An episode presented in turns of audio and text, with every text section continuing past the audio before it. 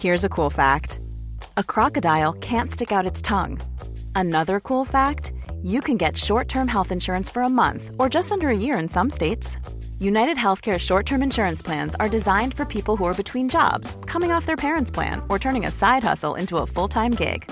Underwritten by Golden Rule Insurance Company, they offer flexible, budget friendly coverage with access to a nationwide network of doctors and hospitals.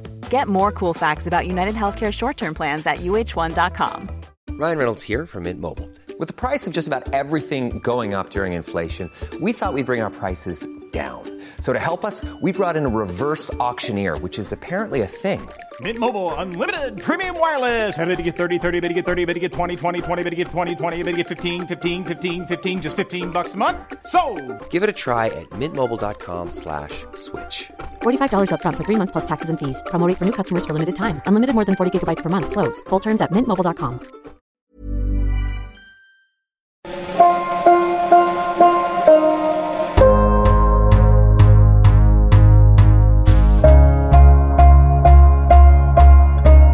Radio Westeros, episode 36 Myths and Legends of the South. Spoilers all books. Hello there, and welcome to Radio Westeros. I'm Lady Guinevere in Boston. And I'm Yoke Boy in England. We're very glad you've tuned into our show today, which is all about the myths and legends of the South. Yeah, in part one, we covered the North and talked about the story within a story technique.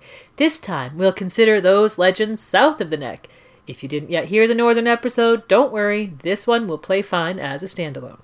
And today's overarching theme will be of the locality of legends, their place in society, and their effect on the populace.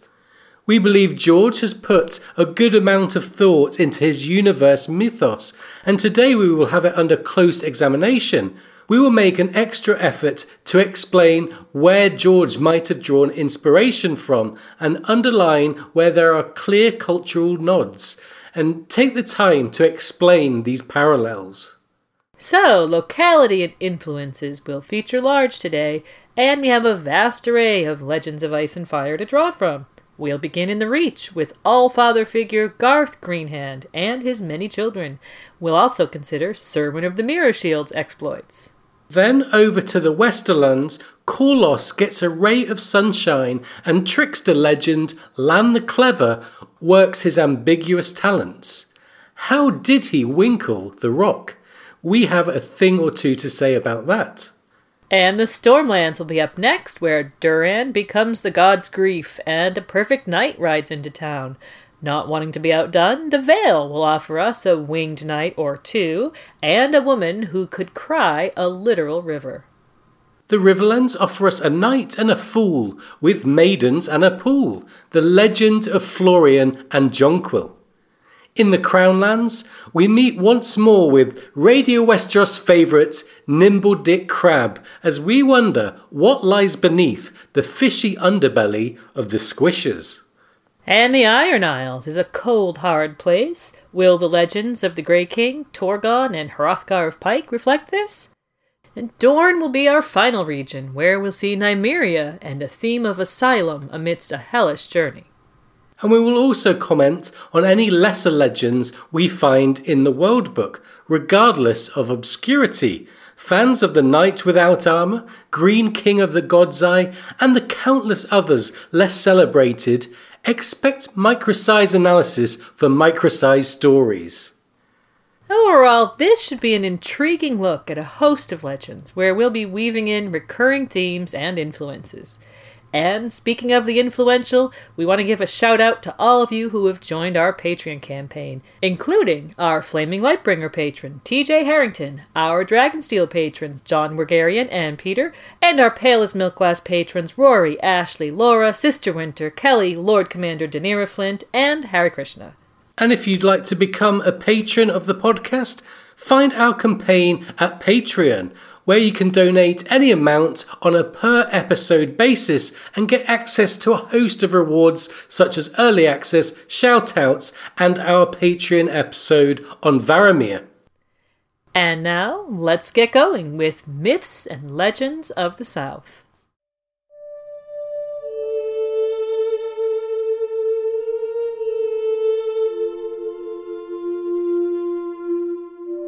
According to the most well regarded accounts from the citadel, anywhere from 8,000 to 12,000 years ago, in the southernmost reaches of Westeros, a new people crossed the strip of land that bridged the narrow sea and connected the eastern lands with the land in which the children and giants lived. It was here that the first men came into Dorne via the broken arm, which was not yet broken. Why these people left their homelands is lost to all knowing, but when they came, they came in force. Thousands entered and began to settle the lands, and as the decades passed, they pushed farther and farther north. Such tales as we have of those migratory days are not to be trusted, for they suggest that, within a few short years, the first men had moved beyond the neck and into the north. Yet in truth, it would have taken decades, even centuries, for this to occur.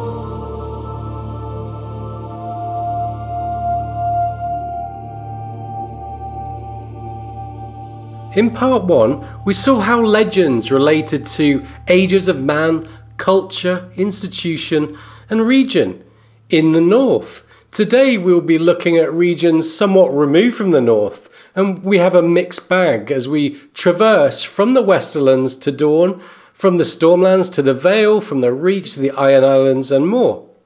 And such diversity in geography and culture gives us the chance to evaluate further the relation between myth, legend, and locality, with every part of the Seven Kingdoms being discussed. With such an emphasis on region, it might be worth contemplating the place of local legends in our own world, something which George, who says verisimilitude is one of his chief world building goals, surely considers. In August of 2016, Lady Gwyn found herself in England. Knowing that she had studied the legend of King Arthur, I took her to his alleged birthplace, Tintagel in Cornwall. We spent the day as tourists, exploring the myth and the town, and saw for ourselves the power of an old legend. Yeah, it was very apparent from our trip that King Arthur had brought a lot of pride to the area, where they were keen to have any association with the legend. Despite some of that, perhaps being inspired by the pursuit of tourist coin, there was still an underlying sense of self definition for the area, coming from a legend that's endured for hundreds and hundreds of years. So we can see that in the real world, legends can become part of a region's identity and self concept, tied to tales of yore. And so our own taste of immersion in local legend taught us of the pride, the glory, the entertainment, the education, and the explaining of the unexplainable that a story can bear. We were merely tourists, but the benefit of the legend to the area was beyond the financial. It has taught its people who they are across the ages. So when George, who we know has researched heavily and travelled far and wide, writes his legends, he is certainly attempting to imbue his localities with myths and stories that help to define its inhabitants. With Westeros being so large and with the kingdoms all having their own characteristics, we wonder if George set out to use legends to aid the defining of distinct cultural identities. With this in mind, let's begin today with a region that has an extensive and pervasive mythos. So let's head to the Reach. Once and always a great realm that reaches many things to its inhabitants. The most populous, fertile, and powerful domain in the Seven Kingdoms.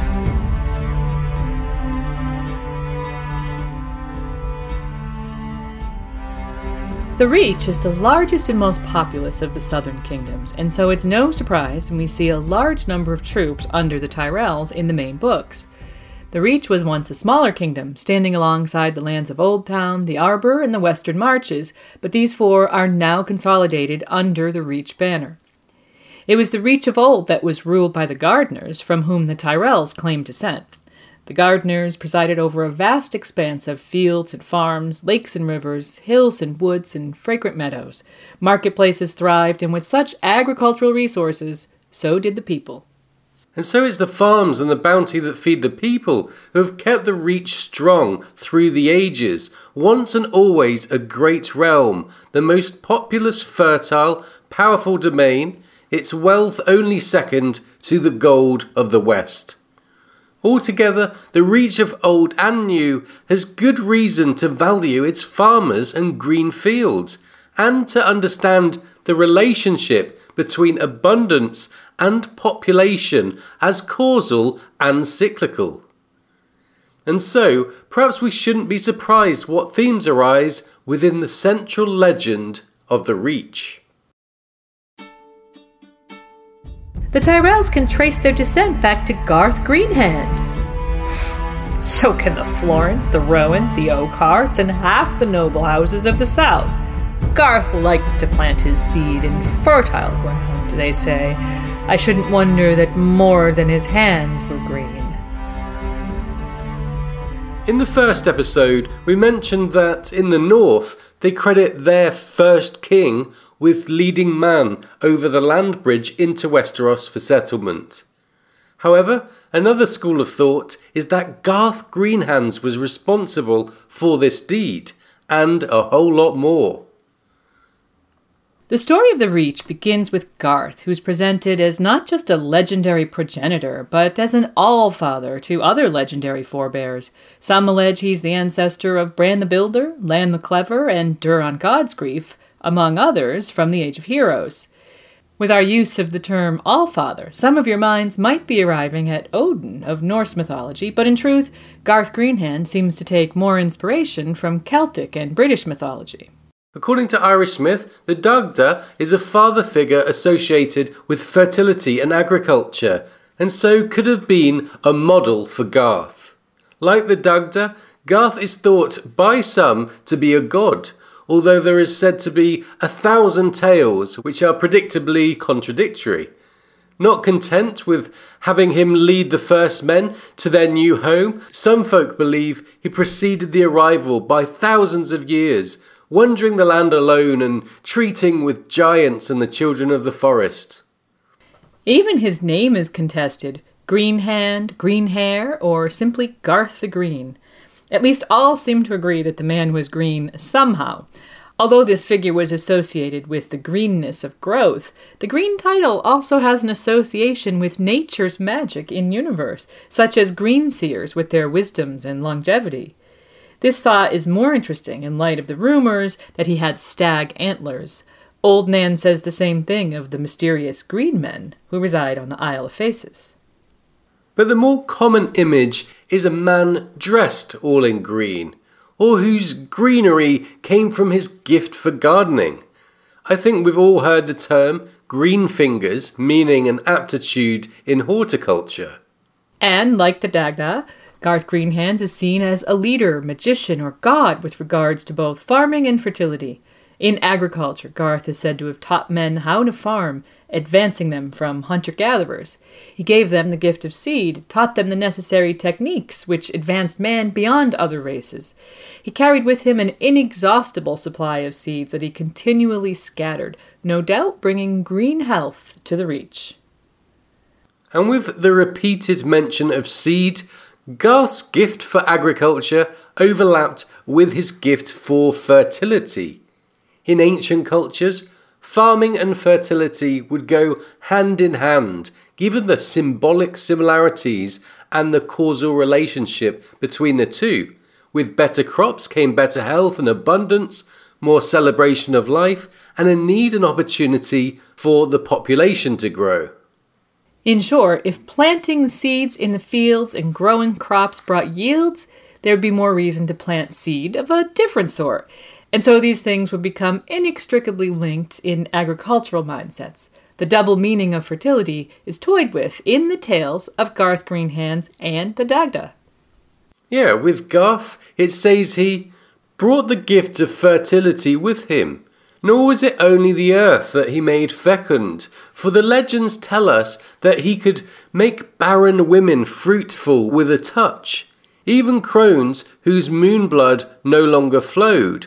Maidens ripened in his presence, mothers brought forth twins or even triplets when he blessed them. Young girls flowered at his smile. Lords and common men alike offered up their virgin daughters to him wherever he went, that their crops might ripen and their trees grow heavy with fruit. There was never a maid that he deflowered who did not deliver a strong son or fair daughter nine moons later, or so the stories say. Or, as the witty Lady Olenna Tyrell says, Garth liked to plant his seed in fertile ground, they say. I shouldn't wonder that more than his hands were green. So we can see that, according to legend, Garth had some kind of mysterious power over nature, and he used it to excel mankind. However, an interesting sidebar in the World Book suggests that it came at a cost. Yeah, it suggested that very old tales of Garth are darker and proposes two things. First, that in order to receive a bountiful harvest, blood sacrifice had to be made from his worshippers. Second, in variations, that Garth himself was sacrificed every autumn only to be reborn in spring. And with this sidebar, we have another allusion to real world folklore. James Frazer, in his 1890 book, The Golden Bough, exposed a widespread pattern he'd discovered in ancient societies human sacrifice. Frazer collected repeated mentions in mythologies of a sacred king figure. Remembering primitive agricultural societies lived and died by what grew and what didn't, it's understandable that the issue caused some deep rooted superstition based around hopes and fears. This sacred king theory, called the Corn King by some, outlined the primitive belief that a human sacrifice would enable a successful harvest. There is evidence of similar phenomena from the Celts to the Aztecs. The sacred king, more specifically, was the sacrifice of the leader, as they were thought to be the ultimate gift to offer. The idea that the king is killed and reborn in the spring just like the crops, was seemingly very important. In lieu of resurrection magic, the societies could simply pick a new king and would have him wear the same crown, so it was a rebirth of sorts. And if kings were hard to replace, a symbolic king could be used. Made of wicker into the shape of a man, the large wicker man would be set alight in the autumn quarter, but sometimes the Wicker Man wasn't enough of a sacrifice, and so a hole would be made inside, just big enough for an unlucky person. Ooh, so there's some of the human sacrifice stroke sacred king variations in the mythos. There's an old folk song called Tom Barleycorn in Britain. It was first printed in the 1500s Yet who knows how far back it originated in the oral tradition? It had no doubt survived hundreds of years of telling before it met ink, just as first men tales survived until they were written properly by the Andals. In the song, Tom Barleycorn is a man being slowly tortured, murdered, and consumed with methods that follow and allude to the harvesting of barley. Here's an excerpt from the Robert Burns version. They've ta'en a weapon long and sharp and cut him by the knee. They tied him fast upon a cart like a rogue for forgery. They filled up a darksome pit with water to the brim. They heaved in John Barleycorn. They let him sink or swim. They wasted o'er a scorching flame the marrow o' his bones. But a miller used him worst of all, for he crushed him tween two stones. And they had ta'en his very heart's blood and drank it round and round. And still the more and more they drank, their joy did more abound.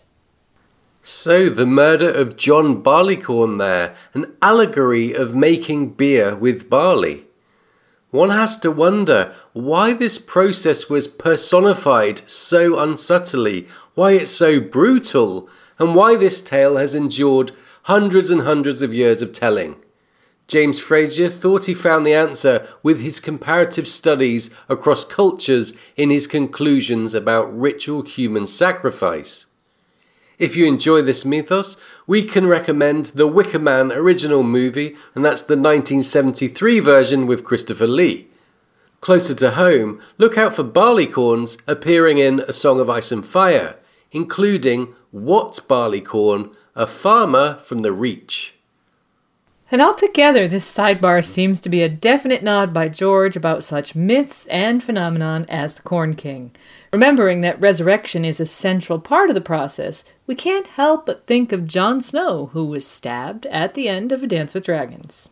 And earlier in that same novel, we get this from Mormont's Raven Corn, the bird said, and king, and snow, Jon Snow, Jon Snow. So you can see how the bird is throwing these words at Jon. Without the narration, the sentence reads like this Corn King, Snow, Jon Snow. Could this be an intertextual hint to Jon's resurrection? Yeah, a lot of fans do seem to think so.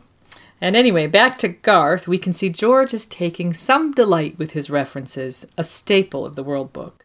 With such links to harvesting and fertility in the vein of the Dagda, a high king who could control crops and share his land between his array of children, it's no surprise that Garth too fathered many children, lots of whom became great in their own right, spawning numerous enduring houses.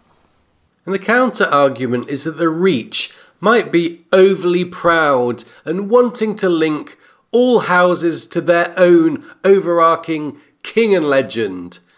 We'll see today that with characters like Nimble Dick, how pride in their local legends can blind them to the unlikeliness of the myth.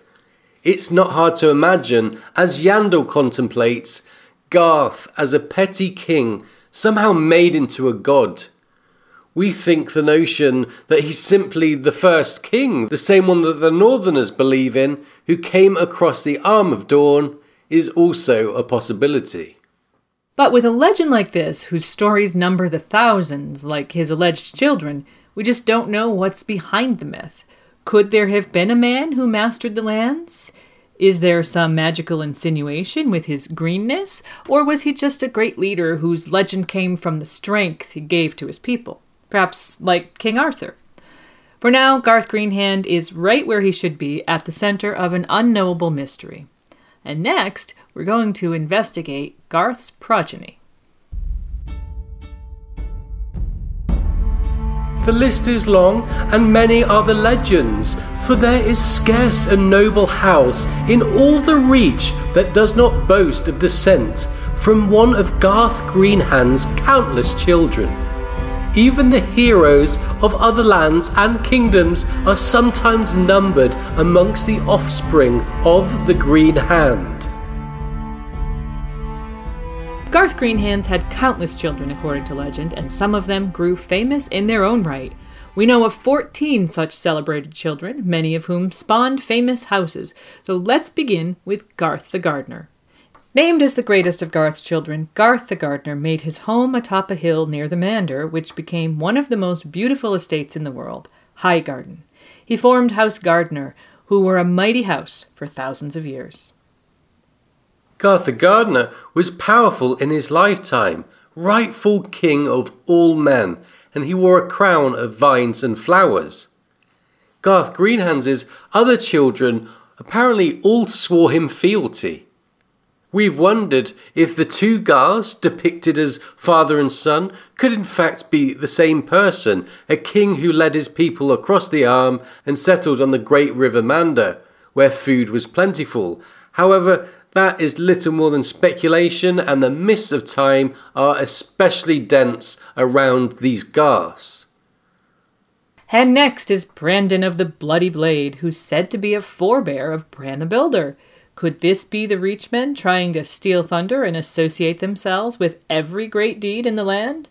Whereas Bran the Builder used giants and children of the forest to build his monuments, his alleged forefather was intent on destroying them his bloodthirstiness was legendary, with a blue lake being renamed Red Lake due to his mass slaughter of the children. And Florys Fox is next, said to be the cleverest of Garth's progeny. She is said to have birthed Lann the Clever. Again, we wonder if those Reachmen aren't trying to exert cultural dominance once more. Florys seems like a cunning fox maintaining three marriages with the husbands blissfully unaware of her polygamy.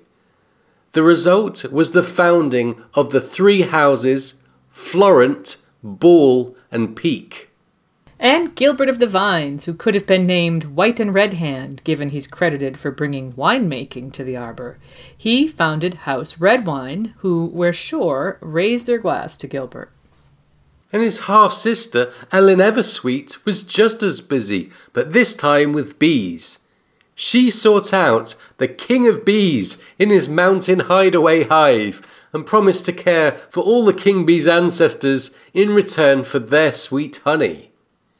She was the first beekeeper who founded House Beesbury. Rose of Red Lake was said to be a skin changer with the ability to change into a crane. Notice her name boasts of Red Lake, which is where we said there were children of the forest fighting with Brandon of the Bloody Blade. So it's interesting that we have a skin changer in an area where there were children of the forest. And Rose is also reputed to be the founder of House Crane. And Bors the Breaker founded House Bulwer after the man drank bull's blood and gained incredible strength. Thousands of years later, and Reachman Randyll Tarly hires warlocks to bathe his son Samwell in bull's blood to make him stronger, which only made him wretch. We wonder if Randyll got the idea from a certain Reach legend. And Rowan Goldtree is the mother of House Rowan. She saw her lover leave her for a richer rival, and so she wrapped an apple in her hair, planted it, and a rich golden tree grew. Golden apples grew, which are a staple in real world folk tales and mythology, featuring in Irish, Greek, and Norse stories with various meanings. Here, Rowan seems to simply want her greedy lover back. Perhaps it worked, as there are alternate rumors that Lann the Clever is her son. And speaking of apples, Foss the Archer could shoot the apple off the head of any maid that he liked, which sounds like a perfectly reasonable flirtation strategy. Both apples of the Fossaway tree fell under him. And Owen Oakenshield supposedly conquered the Shield Isles to the west of the mainland, driving the Merlings and Selkies, who are seals in water and humans on land, away. The name Oakenshield is an obvious nod to Tolkien's Thorin Oakenshield, and one of the Shield Isles still bears that title. And Harlon the Hunter and Herndon of the Horn built Horn Hill that the Tarlys now reside in taking a beautiful woods witch as their joint wife. The brothers didn't age because of her magic, and let's hope she wasn't wearing a glamour. And Maris the Maid was Garth's fairest daughter. Fifty lords tried to win her hand at the very first tourney in Westeros. Argoth Stoneskin won, yet King Uthor of Hightower wed her quickly, to Argoth's wrath. Finally, John the Oak, who the Oak Hearts relate to, was called the First Knight. His mother was apparently a giantess, and he grew up to 12 feet tall. He's said to have brought chivalry to Westeros, despite the logical and oft repeated claim that knighthood came over with the Andals thousands of years later. Such anomalies exist in real world mythology too, and George seems to be fermenting contradiction in his own lore to mirror this. That said, with his height and his manners, John the Oak might have been the definition of a gentle giant. So, overall, Garth Greenhands is a hugely pervasive legend, understandably thought of as a god by some, given some of his supposed deeds. The Reach are no doubt proud of his lineage, touched by a god who left so much greatness on the world. His children continue his legend, with many of the boons and skills found in their society being explained by the early line of Garth Greenhand. And this array of children invites all parts of the Reach and other places as well to bask in Garth's legend. They can take a branch of their own and gain pride in whichever of Garth's children affected their lives, whilst figuratively bowing down to the greater legend. This makes for local pride and individualism, whilst consolidating the region as a whole under the misty memory of their godlike forebear. Garth Greenhand and his children is a mythos suitable for a land of natural bounty, fertility, and abundance. The Reach and Garth really go hand in green hand. Up next, we analyze another Reach legend that's less green and more Greek. Every dwarf is a bastard in his father's eyes. No doubt. Well, Hugor Hill, answer me this. How did Serwyn of the Mirror Shield slay the dragon Urax? Serwyn of the Mirror Shield was a famed warrior of old, first mentioned to us by Bran when he excitedly pondered the arrival of Kingsguard in Winterfell. It says, Their names were like music to him Serwyn of the Mirror Shield, Sir Ryam Redwyne, Prince Aemon the Dragon Knight. However, elsewhere we learn that Serwyn was from the Age of Heroes and was a first man living long before the Kingsguard institution ever arose. We see such anachronisms time and time again, making the Citadel suspicious enough to discard some tales entirely. We think there's usually a truth in the stories, and World Book co author Elio Garcia described Serwyn's contradiction like this Serwyn of the Mirror Shield is a figure of the Age of Heroes according to George, his inclusion in the Kingsguard is typical bardic confusion of time periods for the sake of stories. So, it's wise not to get too bogged down in the anachronistic nature of titles when there are singers who would transform a plain warrior into a sir, as Maester Yandel describes. For the sake of a warm place in some lord's hall, in such a way does some long dead first man become a knight who follows the Seven and guards the Targaryen kings, thousands of years after he lived, if he ever did. And the legions of boys and youths made ignorant of the past history of Westeros by these foolish tales cannot be numbered. So Serwyn's time would be many thousands, not hundreds of years ago. One song Sansa thinks of seems to portray Serwyn as a brave rescuer, he saved Princess Daeryssa from giants.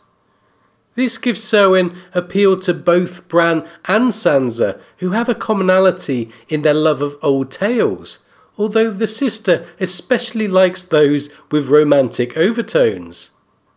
Through her arc, Sansa often resembles the damsel in distress, and so this manner of story is very pertinent to her, and in this case it's her darling Joffrey rescuing her.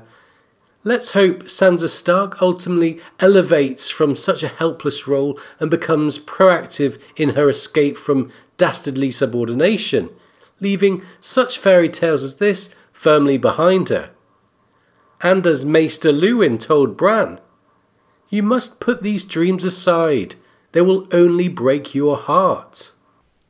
So, Serwyn is an extremely popular legend, and this popularity is seized upon by Littlefinger, who turns the head of another chivalric dreamer, Loras Tyrell, and subconsciously convinces him to join the Kingsguard. It says, Men in my party supplied grisly tales about how the mob had killed Sir Preston Greenfield and raped the Lady Lollys, and slipped a few silvers to Lord Tyrell's army of singers to sing of Ryam Redwyne, Serwyn of the Mirror Shield, and Prince Aemon the Dragon Knight. A harp can be as dangerous as a sword in the right hands. But even this far in, in Storm, and we don't know exactly how Serwyn won acclaim in regards to his mirror shield. It's not until A Dance with Dragons that we learn he was a dragon slayer. Haldon Halfmaester quizzes Tyrion on dragon lore and asks him how Serwyn killed Urax. Tyrion replies that he approached behind his shield. Urax saw only his own reflection until Serwyn had plunged his spear through his eye. So, this seems to be Serwyn's defining moment, and it's one straight out of Greek mythology. Medusa was a gorgon, generally described as a woman with wings and venomous snakes for hair that was so hideous to look upon, her gaze could turn one to stone. The hero of the story, Perseus, was given a mirror shield by Athena, the goddess of wisdom. Perseus was able to see Medusa via the mirror shield and behead her. And here George takes the mirror shield concept and has a dragon see themselves until close enough that Serwyn could launch a surprise attack and put his spear through Urax's eye. This shows Serwyn's extreme bravery, and it should be noted that during the Dance of the Dragons, another would be hero tried the same trick again. Byron Swann of the Greens crept up behind his shield, as Serwyn had done, and tried to kill Syrax. As Tyrion recounts, he was roasted for his trouble. Okay, so life was not a song for Byron Swann. And our final observation about Serwyn comes from Dany, who tells Daario that the hero was, quote, haunted by the ghosts of all the knights he'd killed, which at once sounds Shakespearean and also relates to the broken men of the story who are psychologically scarred by war. In the immediate scene, however, Daario replies that he would kill any man who came to haunt him all over again, highlighting his lack of conscience. So, overall, Serwyn is a truly heroic figure that appeals to the imaginations of several characters. With the inclusion of dragons and giants, his tales have a fairy tale quality, and so it's difficult to gauge a provenance. Knowing of his battle guilt and hauntings was an unexpected touch which at once grounded the legend in a degree of realism. It's not difficult to see why the Reach would be very proud of this legend, who is known in all corners of Westeros. In those centuries of trial and tumult, the Reach produced many a fearless warrior. From that day to this, the singers have celebrated the deeds of knights like Serwyn of the Mirror Shield, Davos the Dragon Slayer, Roland of the Horn, and the Knight Without Armor. In the World Book, three more heroes from the Reach are mentioned Davos the Dragon Slayer, Roland of the Horn, and the Knight Without Armour. Other than the fact these men are still celebrated, little information is given other than their names. All three are named knights, despite living in the Age of Heroes, which by now doesn't come as a surprise. And like Serwyn, Davos the Dragon Slayer indicates that there were dragons in Westeros back in the Age of Heroes. We gather from George that there were once dragons everywhere, yet we also know that the Targaryens brought them from Valyria not so long ago. So, what happened with dragons between these two points remains shrouded in the mist of time. And Roland of the Horn is even less understood. His name suggests only that he might have resided at Horn Hill, the current Tarly seat. And finally, we have the Knight Without Armor. You can be forgiven for imagining a naked knight on the battlefield, but perhaps this was merely a nod to the 1930s James Hilton novel of the same name or its movie adaptation starring Marlene Dietrich. In that story, the knight without armor is a metaphor for a spy being someone who places themselves amidst extreme danger without any protective defenses. Perhaps George had a similar metaphor in mind for his knight without armor. And from Divine Gardeners to Dragon Slayers, we hope you've enjoyed our look at the legends of the Reach, where we've found mythos mirroring the natural environment and people in suitable abundance. Next, we head to the only place richer than the Reach as we check out the Westerlands. Ryan Reynolds here from Mint Mobile. With the price of just about everything going up during inflation, we thought we'd bring our prices down. So to help us, we brought in a reverse auctioneer, which is apparently a thing. Mint Mobile unlimited premium wireless. Ready to get 30, 30, bit to get 30, bit to get 20, 20, 20, bit to get 20, 20, bit to get 15, 15, 15, 15 just 15 bucks a month.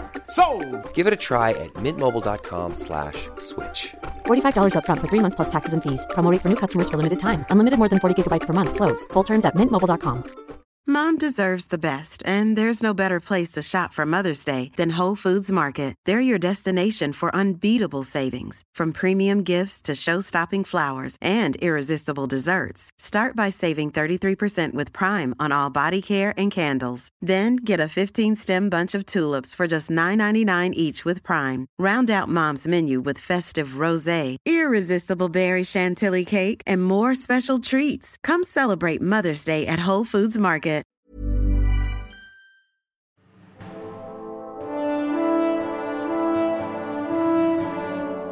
The Westerlands are a place of rugged hills and rolling plains, of misty dales and craggy shorelines, a place of blue lakes and sparkling rivers and fertile fields, of broadleaf forests that teem with game of every sort, where half hidden doors in the sides of wooded hills open onto labyrinthine caves that wend their way through darkness to reveal unimaginable wonders and vast treasures deep beneath the earth.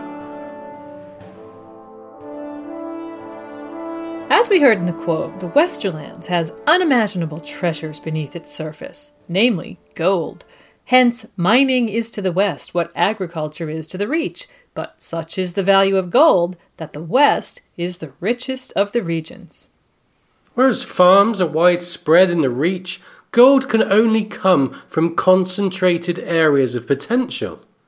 Whoever controls these areas will be empowered as the economy and prosperity of the entire region revolves around this culture of gold mining. And the central focus of this operation has always been Casterly Rock, the region's mighty seat that George has said was modelled on the Rock of Gibraltar.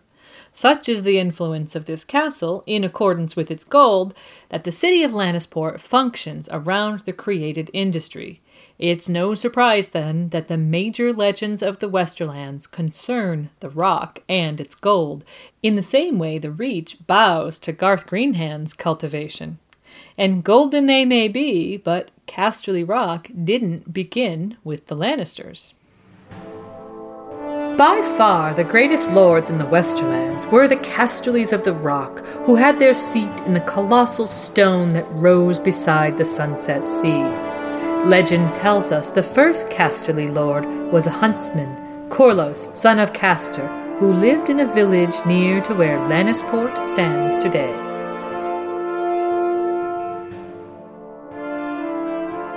Long before the Lannisters ever sunk their paws into the Westerlands, the most famed family in the region were the Casterlys. The World Book insinuates the mighty Casterly Rock is ancient.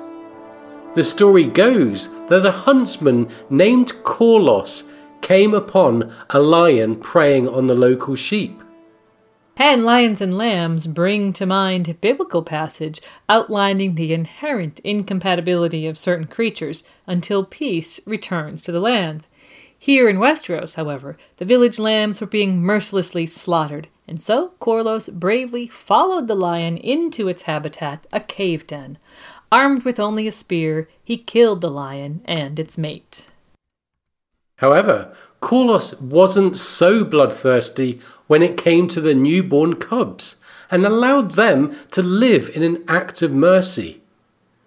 The old gods were suitably impressed by the act, and so sent forth a ray of light to illuminate the cave, shining a light on the ample supply of gold embedded into the stone.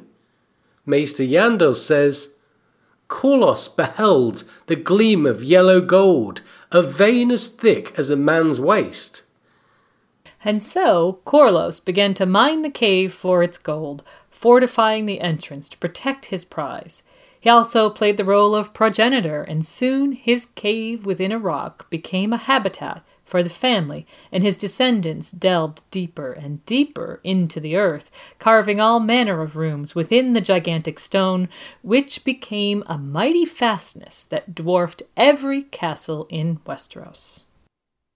Corlos's father had been named Castor, and so they were the Casterlys of the Rock.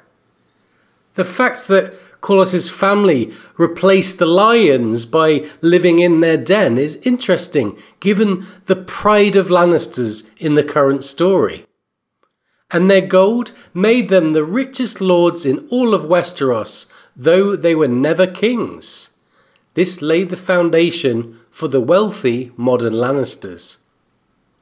Overall, an intriguing story based around finding an abundance of riches in an unlikely place, and in this sense borrows from the Lost World genre initiated by H. Rider Haggard's King Solomon's Mines.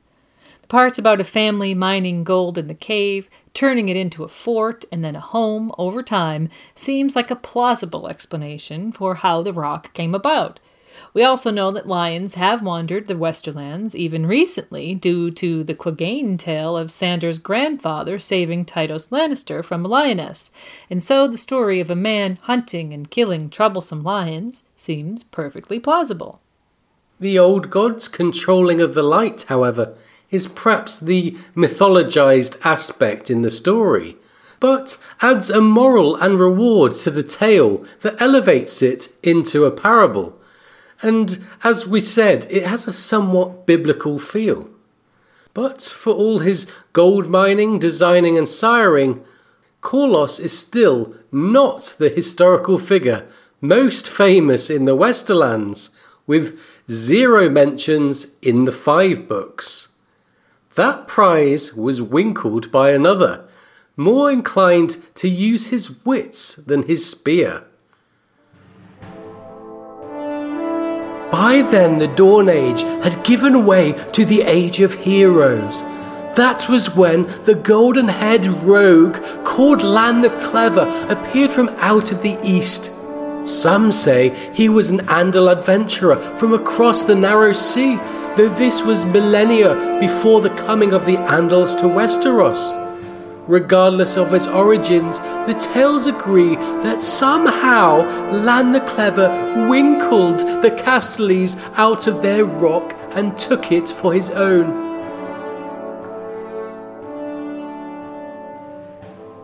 Our introduction to the legend of Lann the Clever comes from Ned. In trying to unravel the death of John Arryn, he studies a great and ponderous tome, the lineages and histories of the great houses of the seven kingdoms, with descriptions of many high lords and noble ladies and their children.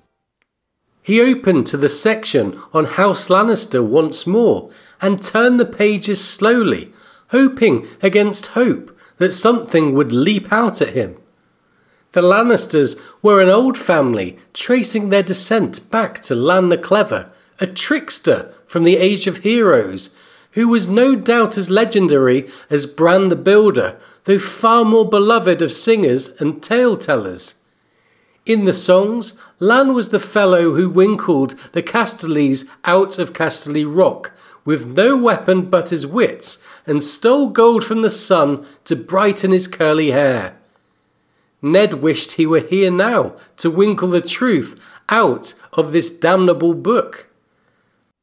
So we learn three things about Lann his legendary status, that he winkled Casterly Rock somehow, and that he stole gold from the sun to color his hair. The latter claim is the most dubious and is included as more of a clue to Ned about Joffrey's own lineage than an assertion to take literally, of course. However, the second claim about Casterly Rock seems like the key to this legend. Before we examine the possibilities, it might be wise to gather the supplementary information about Lann. In the five books, we only learn that his ghost is said to haunt the rock by some. Fortunately, the World Book offers more on Lann. As we mentioned earlier, some claim he was descended from Garth Greenhand via either Florys the Fox or Rowan Goldtree, which you can take well salted. Yet of interest might be the claim from both tales that Lann was born a bastard, which might be pertinent to his winkling of the rock. And such is the mystery around Lann that some believe him to be a first man amidst the Lannister line of many Andals, whereas others claim Lann was an adventuring Andal come from Essos long before the Andal landing. And where all tales converge is that somehow Lann the Clever winkled the rock away from the Casterlys and took it for his own. Maester Yandel recounts numerous explanations by way of tales and legends, and we'll be adding our own ideas too. Okay, so first of all is the most common story. Lann the Clever crept through a secret tunnel, coating himself in butter to fit. And once inside the rock, he fomented paranoia and discord among the Casterlys. The insinuation that some kind of haunting would drive a very powerful family from their own seat and to seemingly fall off the end of the earth seems highly improbable to us. More likely that George is creating some fun with tales of buttering up and whispering fallacies into sleeping men's ears. Our minds are never far from Tyrion with this one, given Cersei's insistence that the imp is hidden behind the walls of the Red Keep with malicious intent. Surely she'd heard this tale as a child. And next, Lann doesn't squeeze through the secret cleft himself, rather, he directs rats and vermin into Casterly Rock, which again seems amusing but troublesome, and relates to a taller tale still, which replaces rats with lions. Given the tale claims to purport the using of wits only, having a devoured Casterly reader seems to miss the point, but perhaps a good story around a campfire. Yeah, quite like that one. I'm not sure it's the real answer though. And in the quote, bawdiest of stories, Lann has sex with the daughters of the rock while they sleep, and in nine months' time they give birth in their chaste confusion. This is quite a despicable tale, and has clearly suffered some hyperbole, but does introduce the notion of Lann entering his own heir into the line, something we'll see Archmaester Perestan take influence from later. And there are two further possibilities that seem interesting and curious to us. In the Reach section of the World Book, set aside is an account claiming Lann lied and wrongfully convinced Garth Greenhand he was his son, eventually to take off with Garth's real children's inheritance. Now, the Garth Greenhand part is surely myth, but perhaps swapped with Lord Casterly, could the rest of the tale hold true? Hmm. And finally, Archmaester Perestan says that Lann was a retainer of some sort in service to Lord Casterly, perhaps a household guard, who impregnated his lordship's daughter, or daughters, though that seems less likely, and persuaded her father to give him the girl's hand in marriage.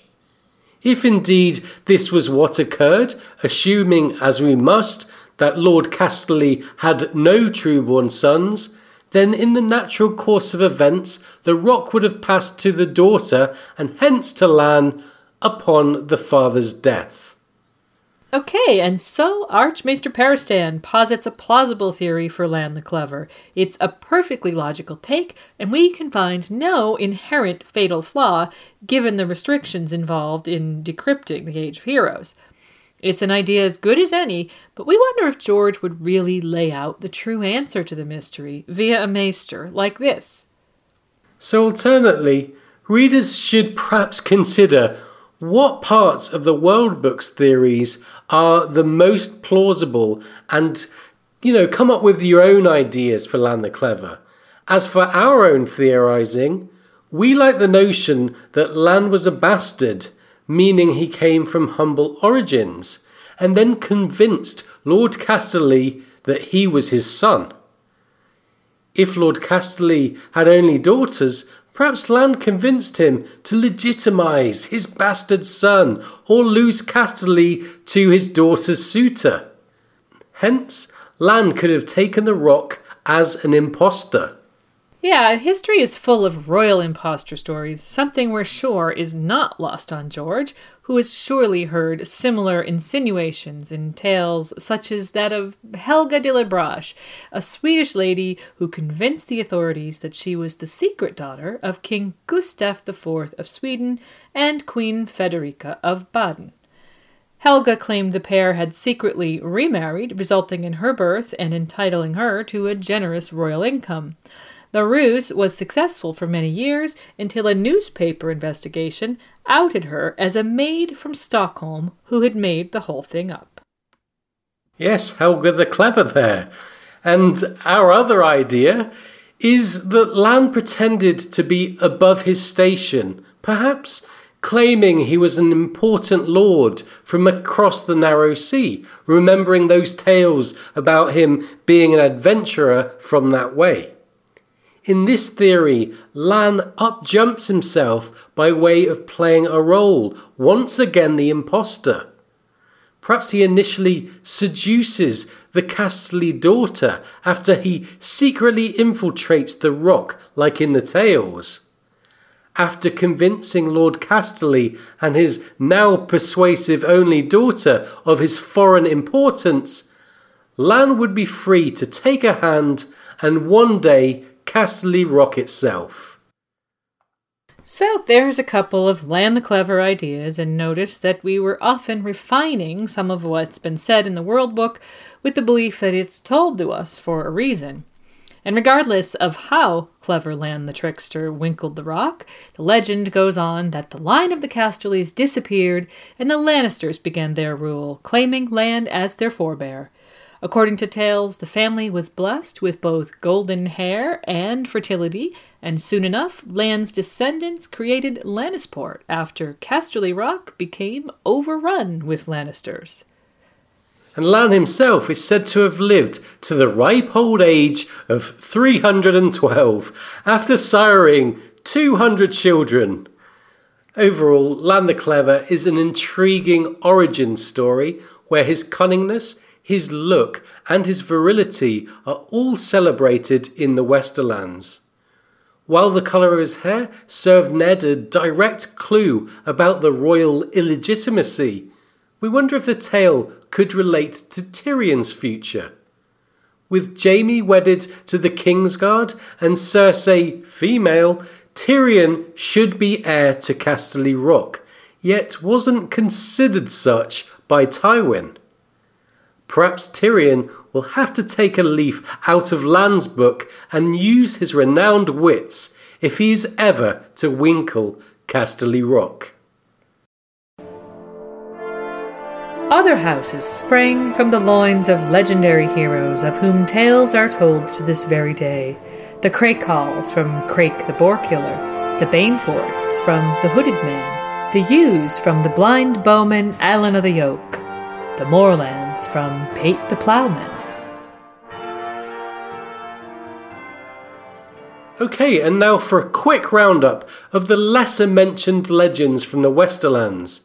We have three who are all from the Age of Heroes and are purported to be originators of Westerlands houses. First, we have Crake the Boar Killer, alleged founder of, you've guessed it, House Crakehall. Now we understand the Crakehall sigil of a black and white boar. Who knows how many boars Crake killed to gain such renown, but let's hope he didn't meet the same fate as Robert Baratheon. The Crakehall words, non so fierce, could denote the hero being particularly aggressive. And next, there's the founder of Noble House Banefort, the Hooded Man. This mysterious character is distinct from the Hooded King, who was embroiled in a 20 year long war with King Loreon I Lannister. Hoods are frequently worn when characters want to conceal their identity, and with such little to go on, we can only wonder what it was this hooded man had to hide. Fans speculate the Banefort sigil of their founder, wearing a black hood, could be inspired by Archie Comics superhero, the Black Hood.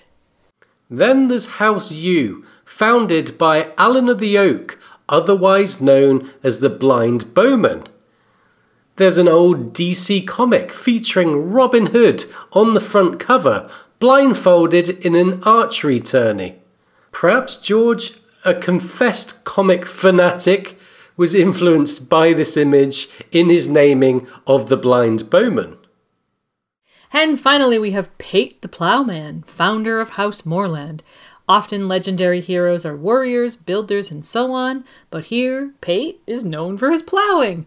Perhaps he was a farmer able to produce consistently high yields, an everyman's version of Garth Greenhand. Okay, so overall, the main legends of the West revolve around the golden boon provided by nature and exploited by man that's left its imprint upon all aspects of Westerland's culture. But it's good to know of these smaller, more localized legends, indicating provincial identity aside from the empowered gold rushers. So in the Westerlands, the gods shone their luck upon the inhabitants but in the next section, we'll taste their wrath in the Stormlands.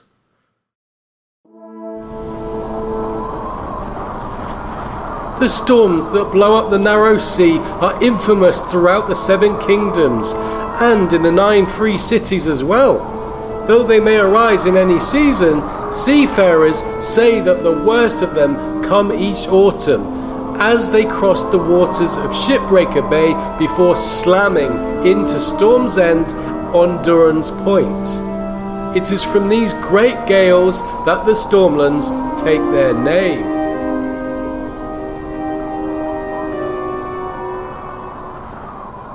To be the focus of the nomenclature of an entire region, the storms in these lands must be formidable. The people of the Stormlands, especially in the heavily affected coastal areas, must have lived in both awe and fear of nature's wrath. Seafaring in these conditions is treacherous and farming difficult. As the Westerlands is built around Casterly Rock, the heart of the Stormlands is Storm's End, a castle that defied nature in its positioning. House Durrandon made their name and consolidated the region as a mighty one to be feared along its marches. Hard places breed hard people, that much is certain, and with the howling gales and the roaring seas, it's no wonder this culture believed in sea gods and wind goddesses. And so we should expect Stormlander legends to be as tumultuous as their natural environment, just like the belief in those cruel gods.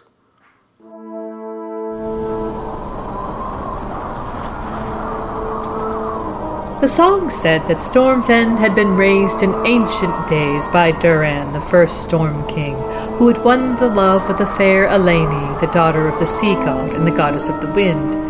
On the night of their wedding, Elenei had yielded her maidenhood to a mortal's love, and thus doomed herself to a mortal's death, and her grieving parents had unleashed their wrath and sent the winds and waters to batter down Durran's hold. His friends and brothers and wedding guests were crushed beneath collapsing walls or blown out to sea, but Elenei sheltered Durran within her arms, so he took no harm. And when the dawn came at last, he declared war upon the gods and vowed to rebuild.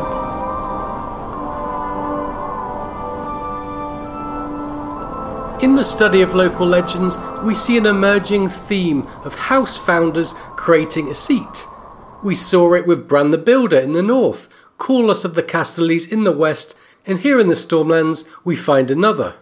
Yeah, and where Bran arranged defenses against the others and Corlos craved gold, Durran Godsgrief sought shelter from the gods and elements themselves. When Catelyn visits the Stormlands in A Clash of Kings, she recalls Durran's tale.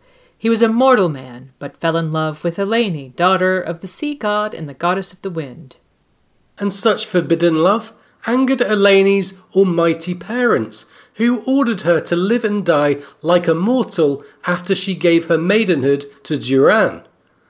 Their wedding was wrought in tragedy as winds and waters were sent to collapse Durran's walls, crushing guests, all blowing them out to sea. Durran was protected by the godly arms of Elenei, and he soon declared war upon her parents.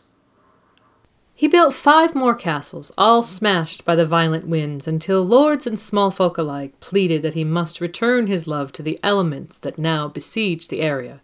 His seventh attempt was aided by a boy, some say a young boy, perhaps also joined by the children of the forest, and its stonecraft was so cunning the storms could no longer take their grip. They say the boy grew to be Brandon the Builder, and Durran became the first Storm King in his seat aptly named Storm's End. Durran was the founder of House Durrandon, and he lived and ruled for a thousand years with Elenei, according to some. However, the Durrandons adopted a tradition of naming its first sons Durran, and so Archmaester Glaive's suggestion that the long reign was simply numerous descendants of the same name does make perfect sense and the Stormlander mythology that there are angry gods behind the wind and sea, two natural phenomena that are especially pertinent to the area, is not uncommon in real world mythology. For example, in Norse mythology, such ideas are particularly prevalent as a culture similarly affected by wind and sea portrays, for example, Thor being able to control thunder and storms and the Greeks had an array of similar deities, with Poseidon being the most powerful sea god. Themes of man and god as lovers are not uncommon in Greek mythology, as seen with goddess of love Aphrodite and mortal Anchises. They had a child together named Aeneas, who was thus a demigod. In what our story of Durran and Elenei insinuates is that their union brought the divine into the bloodline of House Durrandon, who could have sourced fantastic pride in their alleged semi divinity for ages to come. It doesn't come much better than being the descendants of a hero and a goddess, and so there must have been a regional boastfulness in the telling of this tale, and not only for Durran's stubborn defiance. With the elements of their forbidden love being enduring, her protecting him from wrath, and his unfailing determination to build a castle for them, we find Durran and Elenei scoring highly romantically as well. Altogether, this is a great example of a local legend, one that reflects its place of origin and its people. The World Book alleges that Knights and lords of the Rainwood have roots as deep as the trees that shelter them, and have oft proved themselves steadfast in battle strong and stubborn and immovable. And this sounds not only like Storm's End, but like Durran himself, who created a seat and a legend in his own Stormlander image and set the invaluable precedent to never, ever give in to the harsh elements. And next, we have more romance between a goddess and a mere mortal. Every place has its local heroes. Where I come from, the singers sing of Sir Galladon of Morn, the perfect knight. Sir Galahoo of what? Never heard of him. Why was he so bloody perfect? Sir Galladon was a champion of such valor that the maiden herself lost her heart to him. She gave him an enchanted sword as a token of her love.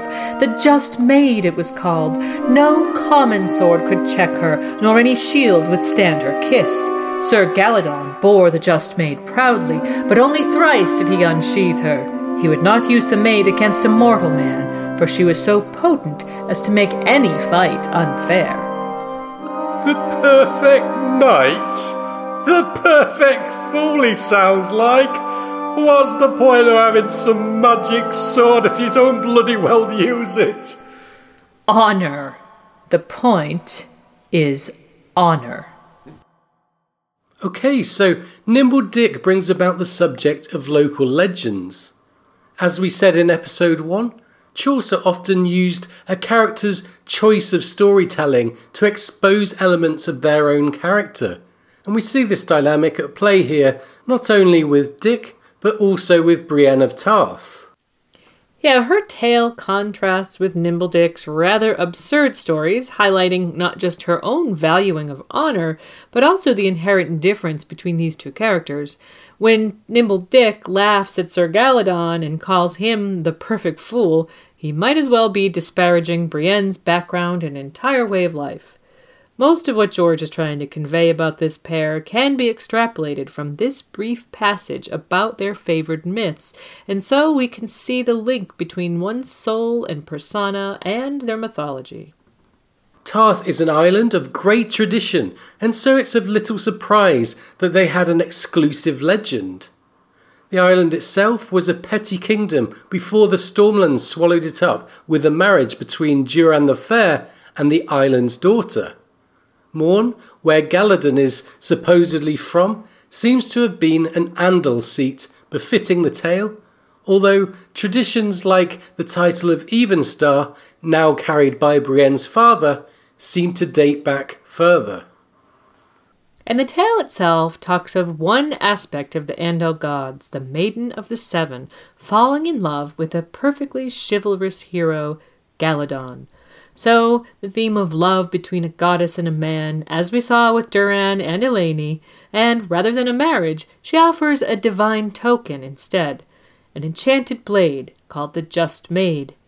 Being the antithesis of Nimble Dick's heroes, the man chose not to wield it against mortal men, unsheathing it just three times, knowing its employment would cause an unchivalrous unfairness.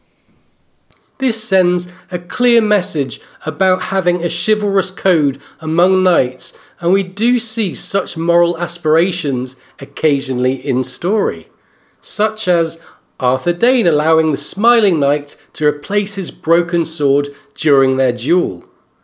We can't say if Arthur had faith in Sir Galladon, but we can look at the esteem Brienne holds in the legends and how it befits her standards of fairness and chivalry ironically, whilst being forbidden to embrace knighthood due to her sex. Still, Brienne meets the other criteria of true knighthood better than any character we can think of, and so here is a character who is partially driven by a legend she aspires to live up to. It's worth mentioning that her only brother died at age 8. His name was Galladon Tarth, so we can see that this legend is embedded deep in the Tarth familial psyche. The tale also becomes pertinent not just to Brienne's character, but to her plot as well. Nimbledick says Clarence Crabb would have beheaded the perfect knight, who would be left to whisper the words, I should have used the magic sword. And when she gets to the whispers, she hears the imaginary heads whispering Dick's words. I should have used the magic sword. And she thus arms herself with Oathkeeper, which she soon uses to defy an ambush by three bloody mummers. George is weaving myths and plot together fantastically well here, with the seemingly superfluous storytelling with Dick in fact having a direct purpose to the plot. And by unsheathing her magic sword and using it to kill, Brienne shows that she's not prepared to live in fantasy. She's a warrior and knows that life is not a song as she bloodies Oathkeeper. Brienne must also see the parallels between the legend and her own situation of being given a magic sword by Jaime, whom she once thought of as looking like half a god. And as for a deeper meaning to the tale, we, as others do, see vague similarities between this and the legend of Lightbringer. Maester Hubert's insistence that it's not based on a legend from the Age of Heroes might be protesting too much, and so it's in the realm of possibilities that this tale could be modelled on Azor Ahai. It says the maiden lost her heart to Galladon, and in return he received an enchanted blade. So there are some shades of Azor and Nissa here. It could be that this is the same story told through a modernized, romanticized, localized, and pious lens. There might not be enough overlap between the two stories to make this a firm assertion, but it's certainly one worth considering especially if you believe that George would want central myths to travel and evolve from place to place. One crucial difference, though, is that Galladon is said to have killed a dragon, something not attributed to Azor Ahai that we know of. Overall, the Stormlanders have a typically stubborn legend mirroring their own image, and similarly, Brienne of Tarth idolizes another legend reflecting hers. From the wedding guests who were blown off a cliff, we now head to a place where anybody can learn to fly from even greater heights on to the Vale.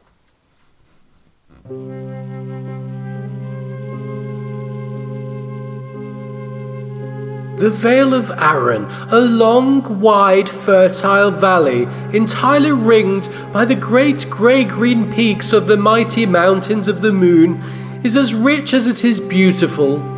Perhaps that was why the first Andal invaders chose to land there when they crossed the narrow sea beneath the banners of their gods.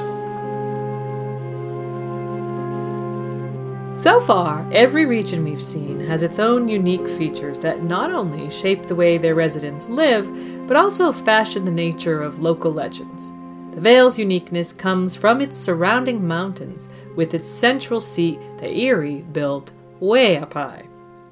The people of the Vale must have looked up towards the mountain tops over the ages with a sense of awe, with those singers who made it to the Eyrie not needing to look far for inspiration.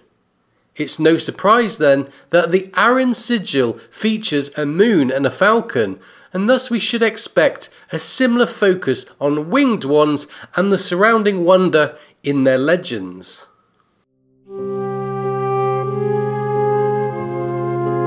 Legend said that he had driven the first men from the Vale and flown to the top of the giant's lance on a huge falcon to slay the Griffin King. There were a hundred tales from his adventures. Little Robert knew them all so well he could have recited them from memory, but he liked to have them read to him all the same. In A Feast for Crows, whilst at the Eyrie with Sansa and Sweet Robin, we learn of the young boy's hero, the Winged Knight named as Artys Arryn, and not to be confused with the Andal Artys Arryn that we'll soon get to.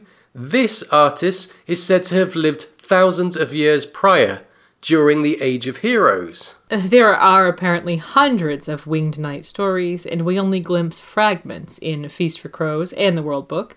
But if these accounts are anything to go by, our Winged Knight flew on either a giant falcon or winged horse fought alongside armies of eagles, and ascended to the top of the giant's lance to slay the Griffin King.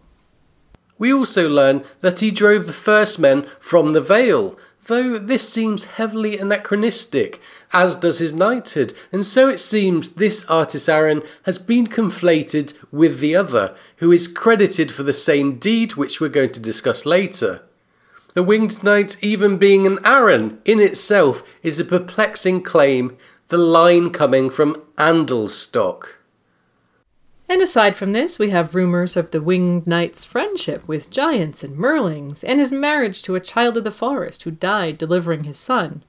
Altogether, a vivid legend where separating fact and fiction might be difficult with such a basis of unbelievable tales and drawing from rather shallow accounts of the legend.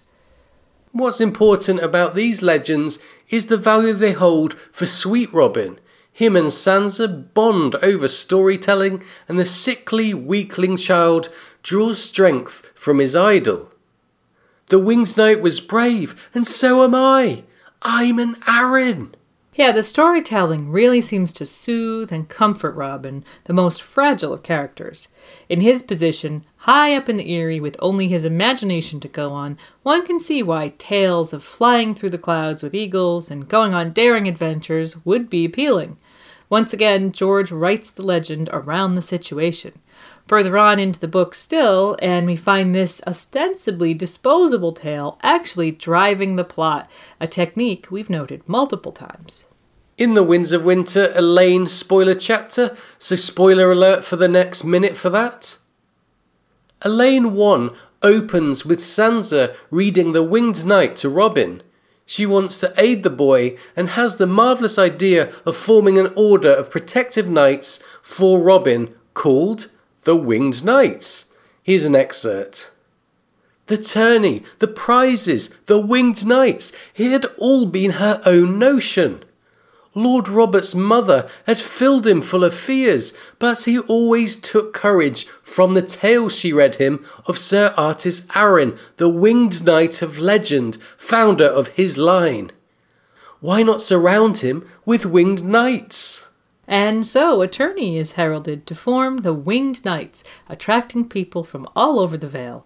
As such, George's legend is now central to the Vale storyline going into the Winds of Winter, helping to create depth and intrigue as well as being a vehicle for Sansa's ingenuity within her character development. Once again, we witness a story within a story serving the main narrative and the distant past directing the future. Finally, the notion that the hero rode a winged horse evokes Bellerophon riding Pegasus from Greek mythology.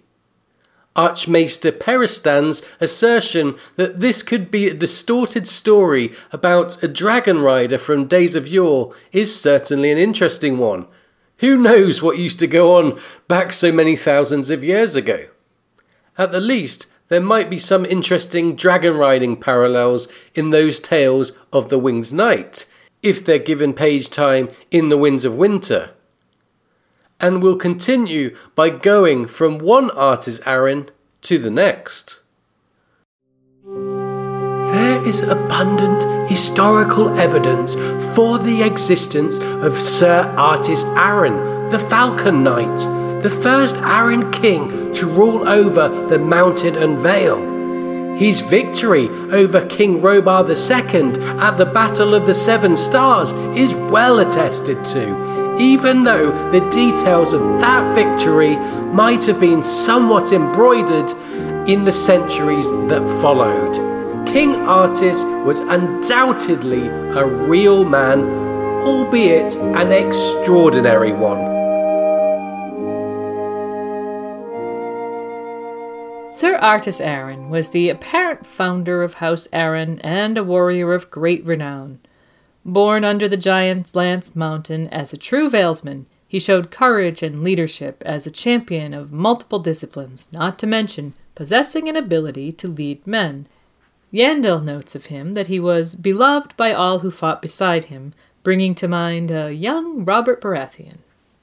And on his shield he bore the moon and falcon, whilst a pair of falcon's wings decorated his silver war helm.